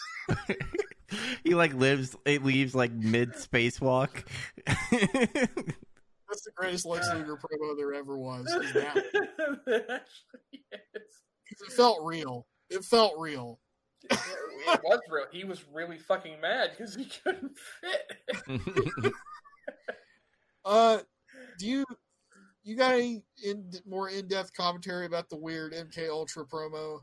no i just kept on like thinking like if i tried harder in school and like went to all these like uh, football leagues and then like went to miami uh school because i think he talks about florida at some point uh, and talking about being a lawyer i was like man if i want to be american and a patriot it's all about football and achievements and vegetables and uh Vitamins. and vitamins, brother. Uh, but like, uh, I have nothing to say. I just thought it was weird. I've got things to say about it. Okay. So, where where's my notes at for this particular thing? It's under there. So he when he talks about how he gets into like wrestling or whatever, they just really briefly gloss over. He's like, I went to a WrestleMania one time and I thought and my buddy said, Yeah, you could probably be a wrestler, Lex. So like, yeah, I just got in the ring and started doing like what Chaz was saying, where he just apparently he just do whatever the fuck he wants and it works out for him. He's got maxed out luck or something, along with maxed out strength. I bet I bet you Vin, I bet you Vince like told him like I don't know, pal, just tell your life story.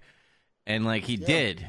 Uh, and it was weird. It, like he autistically said it out loud where he's like, "Yeah, I went to all these football leagues and I didn't I hung out with the wrong crowd and then I wanted to become a lawyer, but then I went to WrestleMania and they were like, "Why don't you be a wrestler?" And he's like, "Yeah, I guess I can." I'm This- like, yeah, all this though raised a bunch of questions for me. It just like it's just like Batman Forever, my favorite movie of all time. It just raises too many questions. Uh, first, Uh, first and foremost, are we expected to just forget his debut as the narcissist and his run in that gimmick within the first four months of this year? That wasn't that long ago.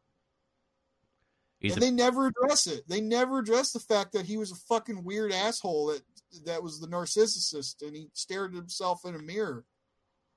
Uh, I, that's that. That goes right back to that whole wrestling fans are smooth brains, because whether it, that's true or not, because it's up for debate. Vince McMahon definitely thought they were, because he's like, "I just get, we're just going to turn you into Hulk Hogan 2.0." 'Cause that's what this is. is We're just we're going to turn we're going to turn you into Hulk Hogan, uh, the next Hulk. But but Vince, they they know I was out there. I was, I was a prick, basically just wearing a thong, and he's like, "Nah, it'll be fine." So get out there. Tell me to eat their vegetables. what gets me about it was like they, just don't address it at all, and they could they could have just had like one or two simple lines to really address it and fix it. He could have had Lex say, "Well." Not not verbatim, but I'm just spitballing. He's like, "Well, I, I used to be a prick, you know. Everybody knows that before, but all that anti-American rhetoric really got under my skin, and I don't know what happened. Something just shot through me, and I realized I have to do something. So I went out there and I did. And he's like, everything seemed to change and fall into place after that for me. Zach, you were you were trying to throw you were trying to throw a tennis ball of logic into a vacuum of of, of void of space with with with with which logic does not apply. like It was so easy. It was so I- easy to do. what the worst is actually from at least from what I'm reading because again I didn't hear it uh, or watch it rather, but from what I'm reading, it again and looking at the first segment, they kind of did half-ass try to address it because he he instead of but they did it in a way that an arrogant prick would do it. He he didn't come out and say, "Oh, I'm, I'm sorry for how I acted before because I was kind of an ass," but this happened and I, I, looked like I realized I got to change my ways. No, instead of what he did was, well, some people think I'm an asshole. Well, actually, I'm just really shy. Like, well, you know, someone that's shy doesn't dress dress like they're about to go uh, fucking dance at Chippendales and, and stare at themselves in the mirror all goddamn day. That's not how they. That's not how that works. Somebody who's So- shy doesn't employ Bobby Heenan. yeah, or but then the, this, then he immediately goes into this thing and he just spends all this time now in the second part of this talking about all of his accomplishments, and it sounds like he just glazes over. Oh yeah, I got in the wrong crowd and got kicked out of college. You know, for most people, that's that's where the story would end, or the, you know, their career would end. He's like, no, but I was good enough. I just went right to pros. Yeah. like Hmm. yeah, and, and then and then he was like, well, then that was over. I was like, you know what? I think I'll just go back to school and be an attorney. You know, uh, as in I have to go back and go to undergrad and then do grad school or and or law school. You know, it, it just yeah, like again, we're we're getting into that territory of yeah, you you smell your own farts because you like how they smell. Like that's that's the territory we're in with his personality, and that fits with the narcissist. So it's it's actually, if anything, they if they had done it the right way, they could have just tied right back into him just becoming the narcissist. And he was like, I was an asshole the whole time. Yeah. Um, well, it is what it is. secondly, it's like I know that we're still in the early '90s right now, and there's not really like a lot of smart marks, and there's not a lot of dirt sheets out there. There's just kind of like the Observer, and it was in paper form, and it was really hard to obtain back then. Because I mean, I would argue that most of wrestling's audience currently in this period of time that we're looking at is kids, teenagers, and young adults, and You know, a lot of these people still don't have fucking internet or anything. Mm. Uh, WCW is on cable television, and it has been up to this point for seven to eight years. And that's where Lex Luger spent the entire previous part of his career and was a top guy in WCW. He was a top guy. Mhm. And most hardcore wrestling fans would watch both products Mhm. because when it, when it got on cable and it was national, anybody could see it. So I know Vince won't acknowledge WCW or anything like that. Even now, it's still ridiculous to pretend that Lex Luger just appeared in a WWF ring and they're just waving that off and he was just a narcissist. Mm. But that's not truly where he got his start. Mhm.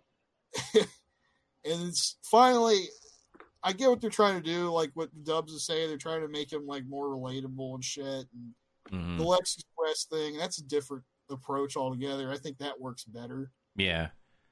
Mhm. But I'm wondering, like, why aren't they using Lex in any matches right now to help him get over as a babyface in the ring?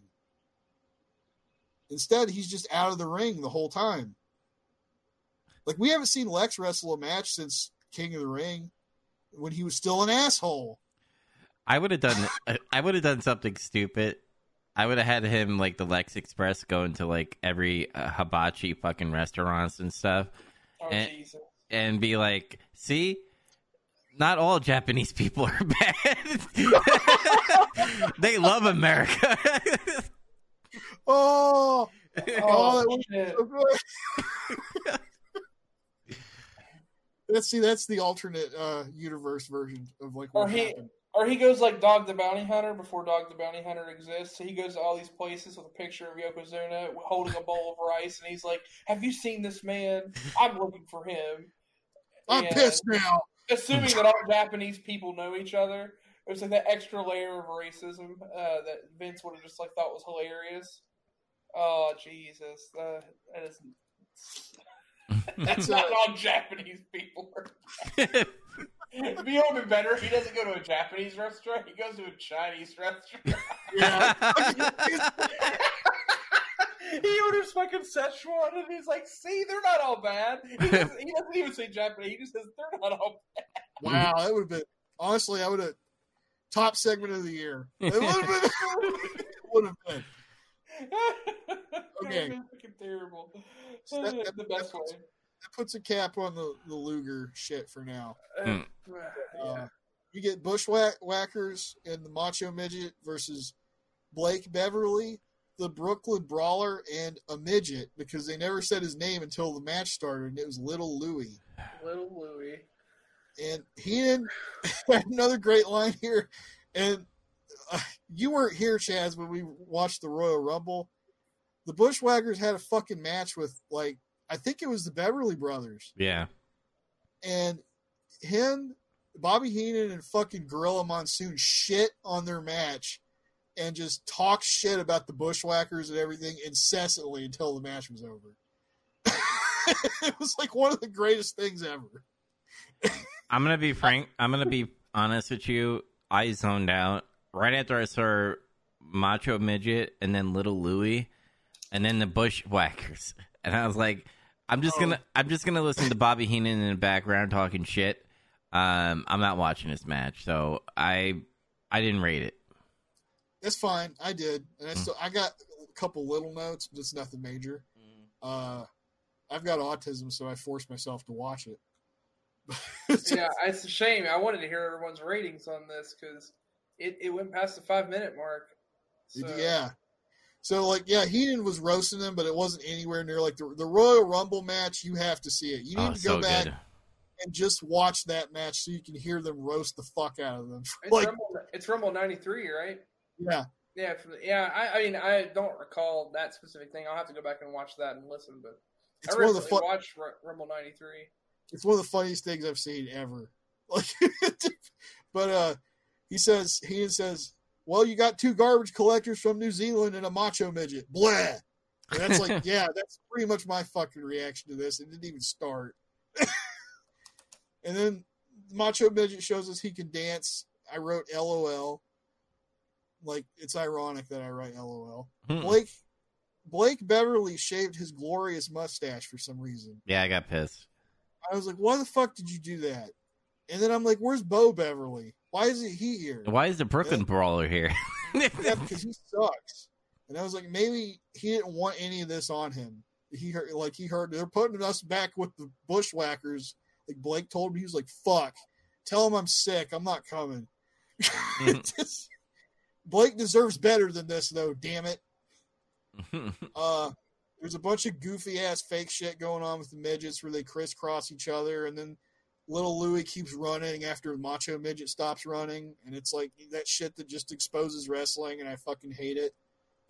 there's a, there's a part like I don't know if there's like miscommunication or a botch, but like Macho Midget like gets down on the knees, and usually what you'll do is the other guy would push and then like fall over, Yeah, and Yeah. and the the other midget, little Louis, like just didn't listen. He was like still talking midget smack uh, talk, whatever mi- what midgets do.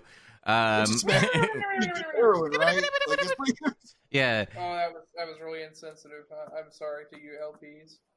it's- I mean, we did talk about Lex Luger going to a Chinese restaurant saying not all Japanese people are bad already. So I mean, we just we started off the episode with Ice Ice T telling his his uh, character son that it, that means he's gay.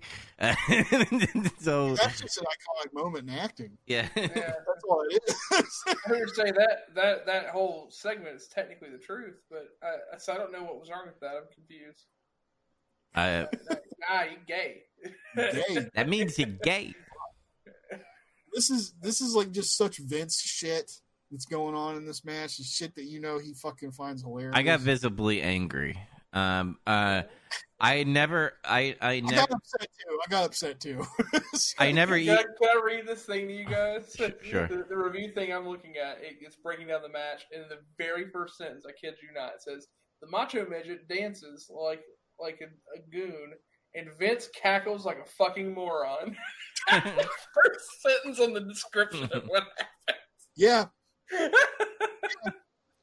I, I guarantee you, like Vince brought up the idea to the uh, to the to the Macho Midget, but Macho Man, like, hey, your surprise is gonna be this midget guy, uh, and then like, Ooh, a midget. Mm. Oh, I don't know about that. I don't know, but that Vince, I might go to WCW.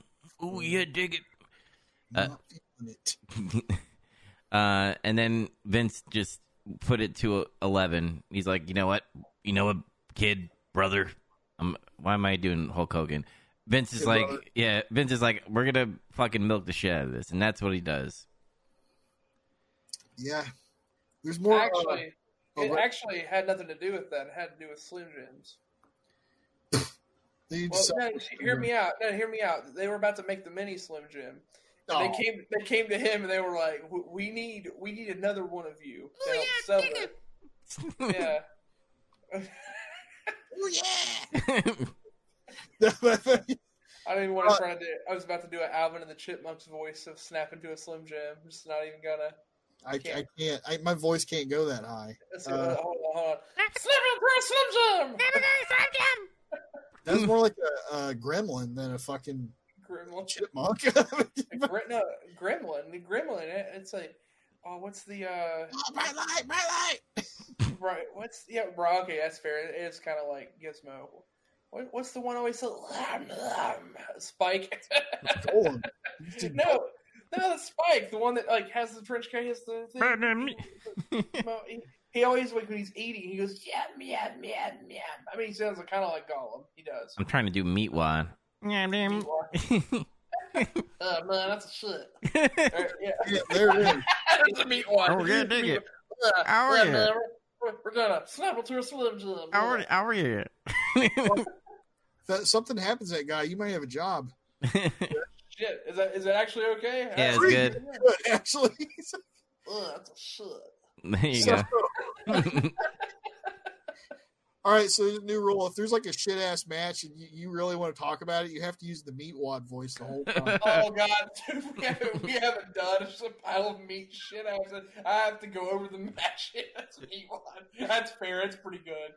Uh, Okay. Blake, Blake and one of the whackers work a little bit. They do a couple moves. There is wrestling for like 30 seconds. And then there's more chaos and bullshit. And then the brawler comes in and he gets beaten up. And then the bushwhackers hit a double DDT on him. And then they all stop. And they're just like, all right, no, you do it. You pin him. They tell the Macho Midget to pin him. So what's he do? He gets up on the top rope and he does a, ta- a tadpole, a tadpole splash for three. Fuck. This was lame, and I gave it three out of ten because it made me angry. Mm. So, yeah, Yeah. it's not a frog splash; it's a tadpole splash. so we come back from break, and at this point, I was kind of upset. And then the ring's full of people, and it's contract signing time. And then Yokozuna comes out with Mr. Fuji, and then Jim Cornette just suddenly shows up. And I'm like, oh boy, they've hired Corny as the American spokesperson for Yokozuna. Oh Yep. shit. That's where part of my, my promo came from. Where Cornette says that the Japanese people are the most honest, hardworking, industrious, respect, respectful, motivated people who are masters of trade and commerce. I wrote that down verbatim. and he gets a bunch of fucking heat for saying that. Yeah, of course he is. I have a question. It says here that Jack Tunney and Bruce Pritchard are also in the ring. Is Bruce Pritchard in Brother Love gear, or is he just as Bruce Pritchard? He's just Bru- he's just Bruce oh, Pritchard. Oh, okay. Oh. you know, Brother Love always wore wear the fucking white suit. And he's got like the crazy like sunburn face and all that. Yeah. He's been I yelling. love you. I hate that. love I fucking hate that gimmick. I never liked it either. I don't Yeah. know. He thinks it was the best thing ever, though. Oh, that's that's him. Bruce Pritchard. Jim claims that they've been at a disadvantage here the entire time because of the interpreters and lawyers furnished to them by Jack Tunney and the WWF. They've been subpar, that crooked Jack Tunney.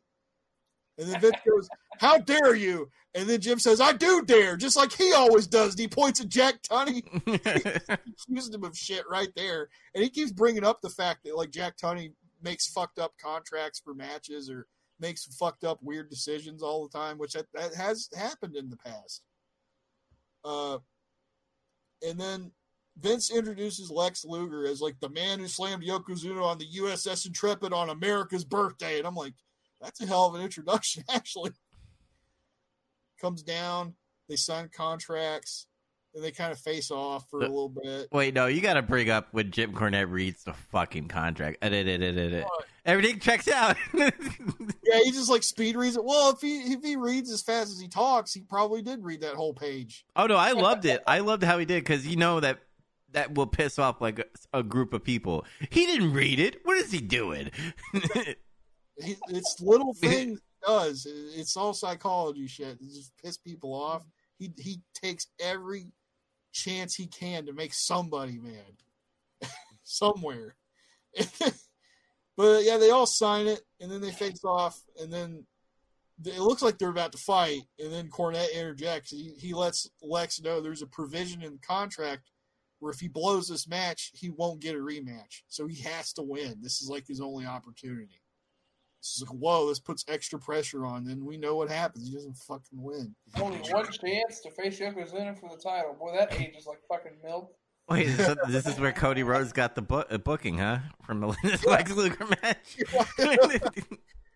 This is where he got that America versus Britain idea from. The industrious J- Japanese. The industrious British, with their known for their excellent dental hygiene. Lex says he doesn't care because he just needs one shot, and I'm like, oh boy, and it's kind of fires up the crowd actually, and Lex gets some chant USA. Like he fires up and it works, even though like Dub says it's not really a good promo. No, I laughed. Like uh, it's not good because he said he. All I did is one shot, one opportunity. Would you let it slip? And I just started doing the fucking Slim Shady. This mom, mom spaghetti. His palms are sweaty. Yeah. His arms are. Because he What- says the exact line. It does Yeah. that was before? hmm Oh Uh, shit! Does that mean? Does that mean that Eminem it's actually a Lu- a Lex Luger mark? Probably. Yeah, has to Oh be. shit! Uh, yeah, that's how the timeline works. So that or Eminem's a time traveler.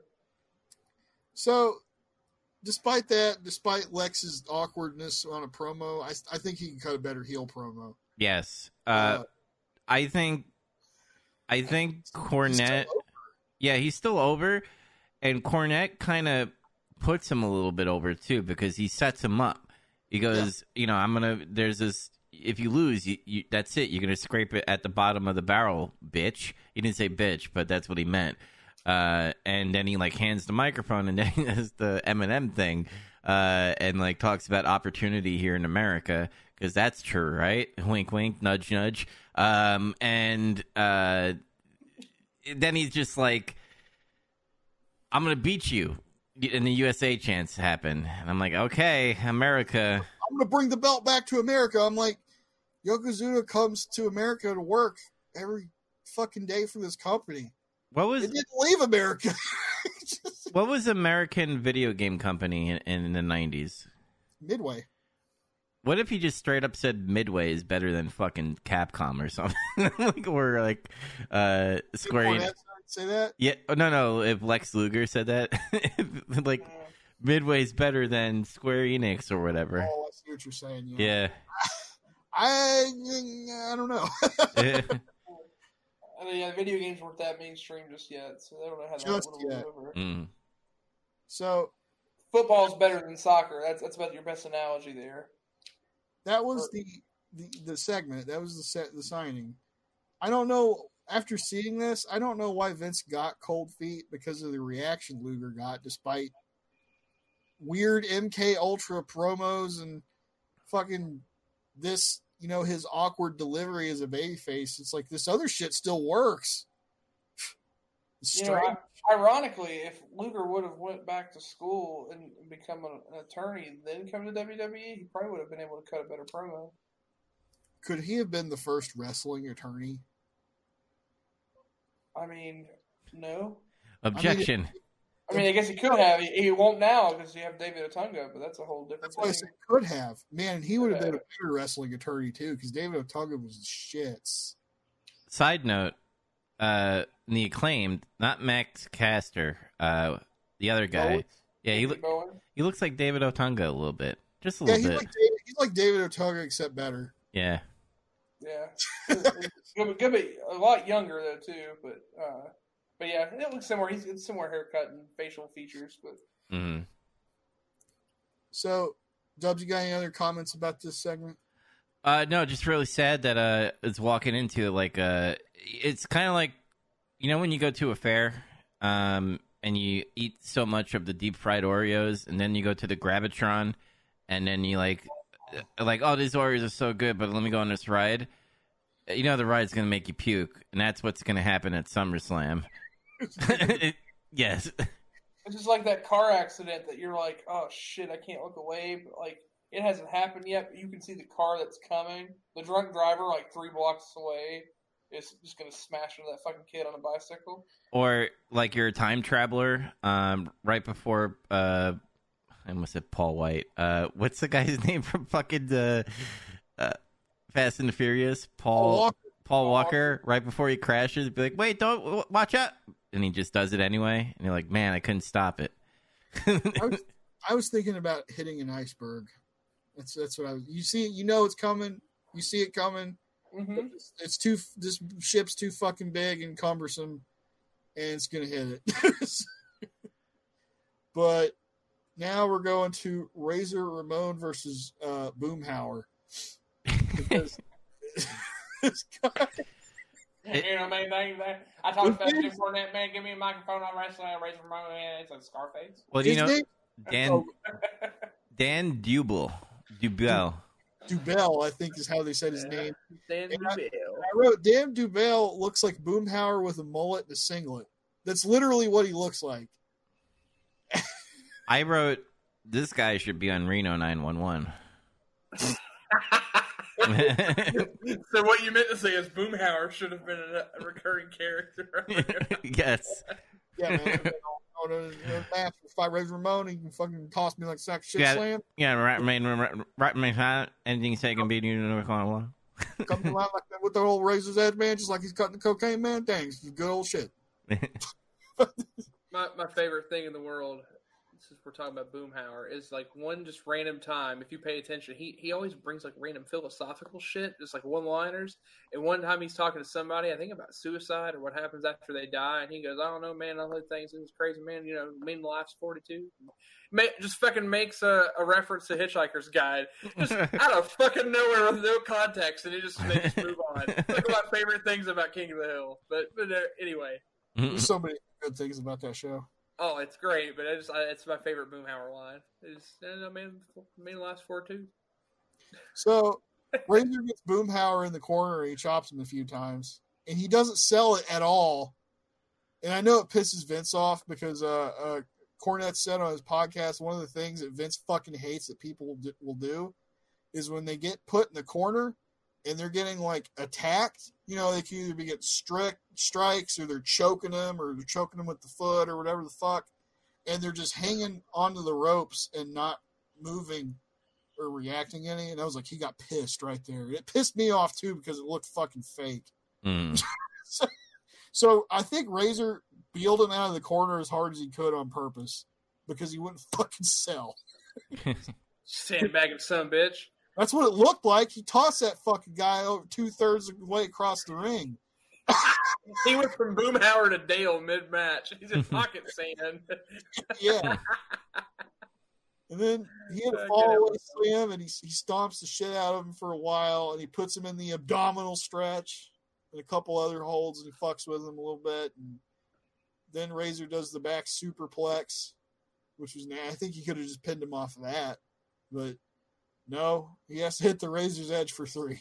Yes.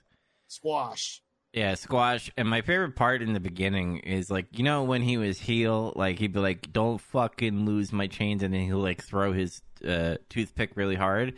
This time he just smiles and says, "Don't lose it," and then he light and he lightly throws his toothpick. so that's when you know when he's face. He's like, yeah. He's like, "Don't lose it, you little scamp." That's what I was getting ready to say. This is Razor's first match as after turning babyface, mm-hmm. and it's a great example of a turn because he's done very little in terms of changing his demeanor and his behavior. Little goes a long way. It's just little subtle things. When he hands the guy his chains, Chico, he's like, "Be careful with that, man." It it, rem- it reminds me when I used to work at a grocery store. We used to have this like ex felon or whatever, and like he was the nicest dude to talk to. But once you cross his path, like he turns fucking violent and shit, and like angry. And I go, so that so I I, I jokingly because he watched wrestling. I said, so this is your face gimmick. And that other, what I saw is he's like, yeah, I'm more of a heel when I'm a dick. I'm like, good man. Don't kill no one, but good man. I don't know if he killed anybody. So there's a quick SummerSlam report, but it's not. No new information is given to us. It's just me and Gene going over the card again. Giant Gonzalez is making me sick, but yeah. just wait. Mm. uh, then we get the Heavenly Bodies with Jim Cornette against Bobby Who and Mike Bu- Bucci. Bucci? Mm-hmm. Bucci. Yeah. And Jim's in the ring already, and he's like, the, the, this, these are the objects of every American woman's lust. The heavenly bodies. That's what he says. and, and then they come out, and then like you got Doctor Tom, and he's got the big hair. He has a luxurious mane of hair, Doctor Tom, and he's always fucking Yeah. fluffing it. And I don't blame him. It's a good heel gimmick. I love It it. I think only one man a century could have hair like that for real. and then Jimmy Del Rey though is what gets me because Jimmy Del Rey looks like the sleaziest motherfucker you'd ever see. He's just like this ginger dude. He looks like a fucking redneck from Tennessee who thinks he's hot shit. He's got like a ginger mullet and like a little fucking asshole mustache, and he does this wiggle he he's got this little dance move where he does like this fucking wiggle thing. Yeah. It's fucking hilarious. You just gotta see it. but uh and then the match starts and uh Vince references really quickly that Cornette had an ordeal in Beckley, West Virginia recently. which was real. like Smoky Mountain had a show there, and then like there was a fan altercation where he attacked a fan for attacking him. He, he whacked the dude with the tennis racket. It's it, it happens. Hmm. That Uh, sounds about right in Beckley, West Virginia. It's or it's, it's back in my stomping ground. It's like an hour from my hometown. yeah, it's a couple hours away from me. Uh, like I Mhm. think about three. But uh, Yeah, it's about, yeah, but it's like two, two and a half from Huntington. Yeah. like uh, it, it was a big incident though. It caused the police to get involved and there was a lawsuit actually. And that whole case is actually in the textbooks for like prospecting lawyers to study for the bar exam. That's one of the fucking case studies in there. Is the incident in beckley west virginia for smoky mountain wrestling where jim cornette hit a guy in the head with a fucking tennis racket. But uh anyway Doctor Doctor Tom starts out with who, and he hits like a slick blind tag real quick where Tom shoots the guy off, and then Jimmy comes in, and the guy's watching Doctor Tom coming off the ropes, and Jimmy Del Rey comes in, super kicks him in the back of the fucking head, and then he just hits a DDT off of him stumbling forward. Doctor Tom catches him, DDTs him. I was like, oh shit, This actually pretty cool. this is new tag style in in WWF in my opinion because it had a different flow than what we used to see because usually we see the Steiners and then we saw Money Inc. It's usually like Pound Town pretty much not not in a gay way by the way but Pound Town in a uh you know beating the shit out of each other. This It's one okay they if you want to go to Pound Town. That's what you want to do. yeah, that's fine. If you if, if you want to if you want to do that, it's fine. I don't care. I just like to say it that way. Um. anyway, uh, I just love that it, it felt silky smooth. It kind of felt like uh, Too Cold Scorpio and uh, Marcus Alexander Bagwell a little bit. Yeah. Well, those guys wrestle uh, what uh, Cornette would call Southern style, I guess, which the tag team wrestling they would do in the Southern territories tended to be more like that, unless you were like a Road Warriors team or something. Mm. Uh, probably argue that's how you know the Brainbusters would work. Like whoever Arn was tagging with, they kind of work like that too. Hmm Unless you're Paul Roma and you're awkward as fuck. Yeah. but uh Del Rey works over Who for a bit. He hits some good punches and he shoots Who off and he, he hits like a great float over DDT. Uh, That that's the first time I've seen somebody do that before The Rock does it. Yeah. I'm sure somebody does it like in the 80s or something that I don't know about or even earlier, but that's the earliest I've seen it done. hmm Uh, then he drags this dweeb to the corner and makes him tag out. Hmm. they beat on Bucci for a bit. And then Jimmy tags Dr. Tom and he shoots Bucci off and they hit a sidewalk slam and Dr. Tom drops the knee. He does an examination on his face with his fucking knee. Dr. Tom hits some chops. Jimmy gets back in. They hit a double suplex, and the camera cuts to Cornette out on the floor, and he's like yelling about the Steiners, and he's calling them cowards and shit. And then he like he's like he's yelling at the crowd, and then he turns back around to face the ring, and he get, he yells, "Oh my god!" And like he cuts back to the ring, and you see Jimmy Del Rey's perched on the top rope, facing back. His back's facing the opponent, and Tom's holding him up, and he hits a moonsault on this guy and pins him for three. yeah. That was Damn. sick. That was really sick. I loved his reaction to. it. He's just like, "Oh my god!" Like he knew what was about to happen, and he thought it was like the best thing ever. hmm He sold it. He sold it really well. the way he pinned him was like a fucking boss too. It's like he just he totally like rolled through, rolled the guy up, and was just like, "Yeah," like he flexed and shit. it was ridiculous. Mhm. Squash. They didn't hit. They didn't hit a lick of offense. It was a squash. hmm Um, Cornette grabs the mic after the match. He calls out the Steiners again, and then he ends it with, "Why don't you people quit hanging around and freeloading and get a job?" And he's fucking that calls them all fucking bums. oh goddamn! Uh, then we Well, get fun fact for you. Oh. Oh, go ahead. Finish. No, you're good. Finish. I thought you were done. Uh, yeah, so it- there's just a couple things that are left. It's just building up the show for next week. Nothing else happens here. Okay. Uh, It's they show that there's going to be a show before SummerSlam called the SummerSlam Spectacular, It's like the day before SummerSlam. hmm It shows Yokozuna is going to face Hacksaw Jim Duggan, and then the Steiner brothers are going to face Money Inc. And I'm like, In I a don't steel know. cage. In steel cage. I forgot about that Yeah. part. Steel cage. So Steel cage. I don't know if that's going to be on the network. I got to check. I'll find it if I find it like on like how I used to watch uh, our shows on YouTube. Sometimes they would put the match on there. If I find it, I'll I'll post it and we'll talk about it. Yeah, we might modify our schedule to include it if we Hmm. can find it.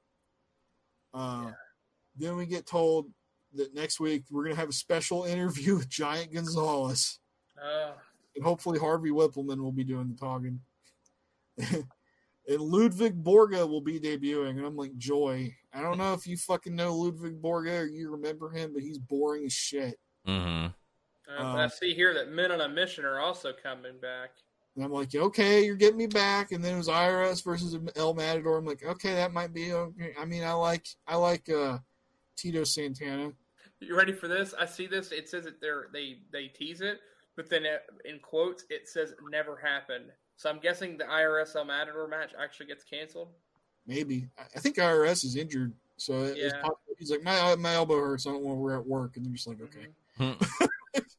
uh, one two three kid versus Ted DiBiase, and I'm like, they wow, they pretty much laid out all of next week's episode just right there, which is very unusual for them to do They're on a mission.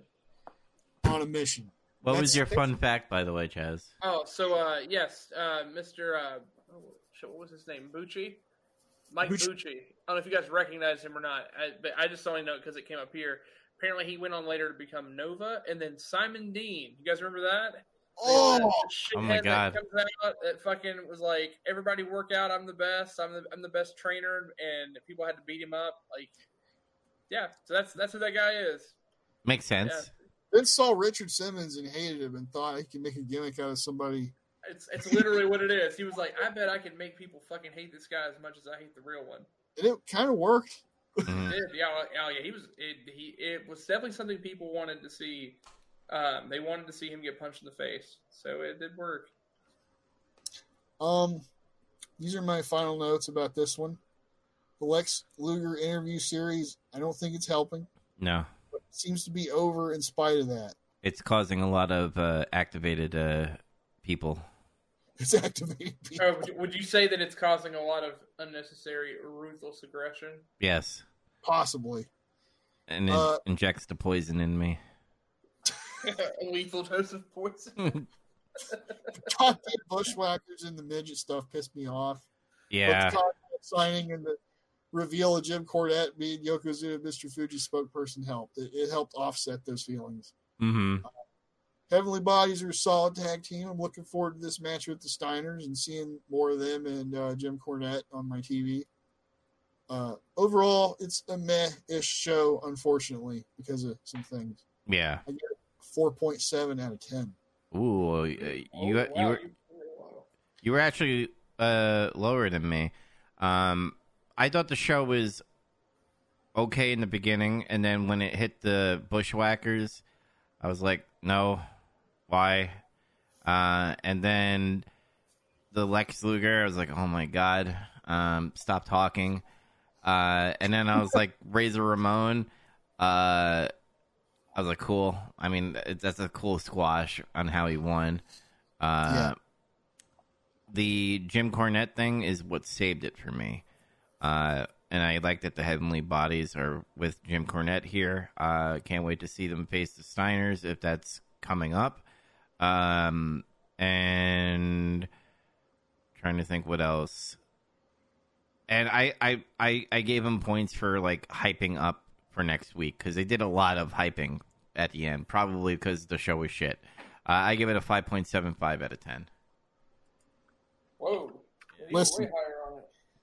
I hate the Bushwhackers a lot. Mm. And, like, the first, the opening match didn't help matters because it was just kind of, eh, Mhm. just there. You know, Have, have we ever talked about the Bushwhackers? we have, but not with you. Okay. See, yeah, man, boy, it's hot take. Now, my opinions of them now have changed, nostalgia aside, just like because going back and watching it does not age well at all. But when I was a little kid, I fucking love the Bushwhackers, but not in the way that I like other wrestlers. I just thought they were goofy. Yeah, But like, yeah, I grew, up. I was like, well, that's really fucking stupid. Like, versus like, I have nostalgia for other wrestlers, so I get it now. why You'd hate them, but yeah, I, I, I used to. I had their little action figures, and I was like, "No, no, no, no." I remember doing that shit when I was a kid. Uh, now, when I say kid, I mean I was like four or five. I just thought that I was more of a macho man, obviously. Uh, bushwhackers, I always thought they were fucking weird. Uh, even when I was a kid, uh, I kind of linked them together with like Backstreet Boys and NSYNC. Uh, I'm, and I That's like two, they're two different. Like, exactly, but I linked them into Yeah, one word. that's three count WCW. That's later. Listen, I listen. My childhood was fucked up because back. when were you introduced to the Bushwhackers? That's what I'm trying to figure out. What I'm trying to get at is because I remember in the '90s, like if you- if if you were a boy that liked NSYNC or Backstreet Boys, you were gay. Uh, so I just linked them to to the NSYNC and Backstreet Boys. That's how I'm fucked up. Uh, if you like the Bushwhackers, you're gay. hmm Yeah, Okay. you, show, you show them that video of Ice T, like, nah, you gay. That means No, you're you're gay. It means you're gay if you like the Bushwhackers. See, I guess I, I didn't have a problem with that. When I was a kid. I, I was like, because I totally did the same thing. It was like, oh yeah, you must be gay if you you like this. It's like, nope. I just I think it sounds good. I like it. And then I just I hung out with girls, and it turns out later that was a, a lot easier way to like move on and actually date and all that other stuff. But I have relationships with boy bands and sex with the bushwhackers. Well, that means you're gay. sex, with, sex with the bushwhacker. That, that sounds like you're, you're fucking masochist. Is what that sounds like. sounds Rough. sounds like a It lot of biting and uh, never I mind. was like, well, we know Luke's a biter. I don't, yeah, exactly. Licking and biting and noogieing. Noogie. Ugh, oh my! Oh my! Anal bleeding. Uh, anal bleeding from the noogie. Hashtag anal bleeding. anal noogie. Anal noogie. Oh no. oh god. Oh goodness, my Google search history is gonna look fucking weird tonight. um, any any final thoughts before we move on or end the show? I should say. Um, no, I think uh, I was trying to pull up what was next, so we can talk about that. Unless you happen to have it up. I don't have. Hold on, I'll bring it up real quick. Ah, god damn it! Fucking Google Docs. You had to move. I was trying to click on Bret Hart. You fuck. Uh, there we go. Okay, sounds like you beat me. Man, this time I'll make sure to watch everything I'm supposed to watch. Oh yeah, homework. I got homework for Chaz here. Um, Shit. you got to watch this episode. You don't need to go, uh, uh, you know, match for match. Just pick out your best, and if you agreed or disagreed with us, uh, Oh, sure. I, I plan. Yeah, I plan on going back. If anything, just to watch the Cornette stuff, and then to watch the, uh, um, the Heavenly Bodies match, and then also to to to maybe get reactivated by Lex Luger. oh, so we actually do have a WCW Clash of Champions. Um, so we had actually no, I lied. I lied. I'm sorry. I'm a fucking liar. I went ahead a week. Uh, actually, no. I'm. God damn it! Fuck.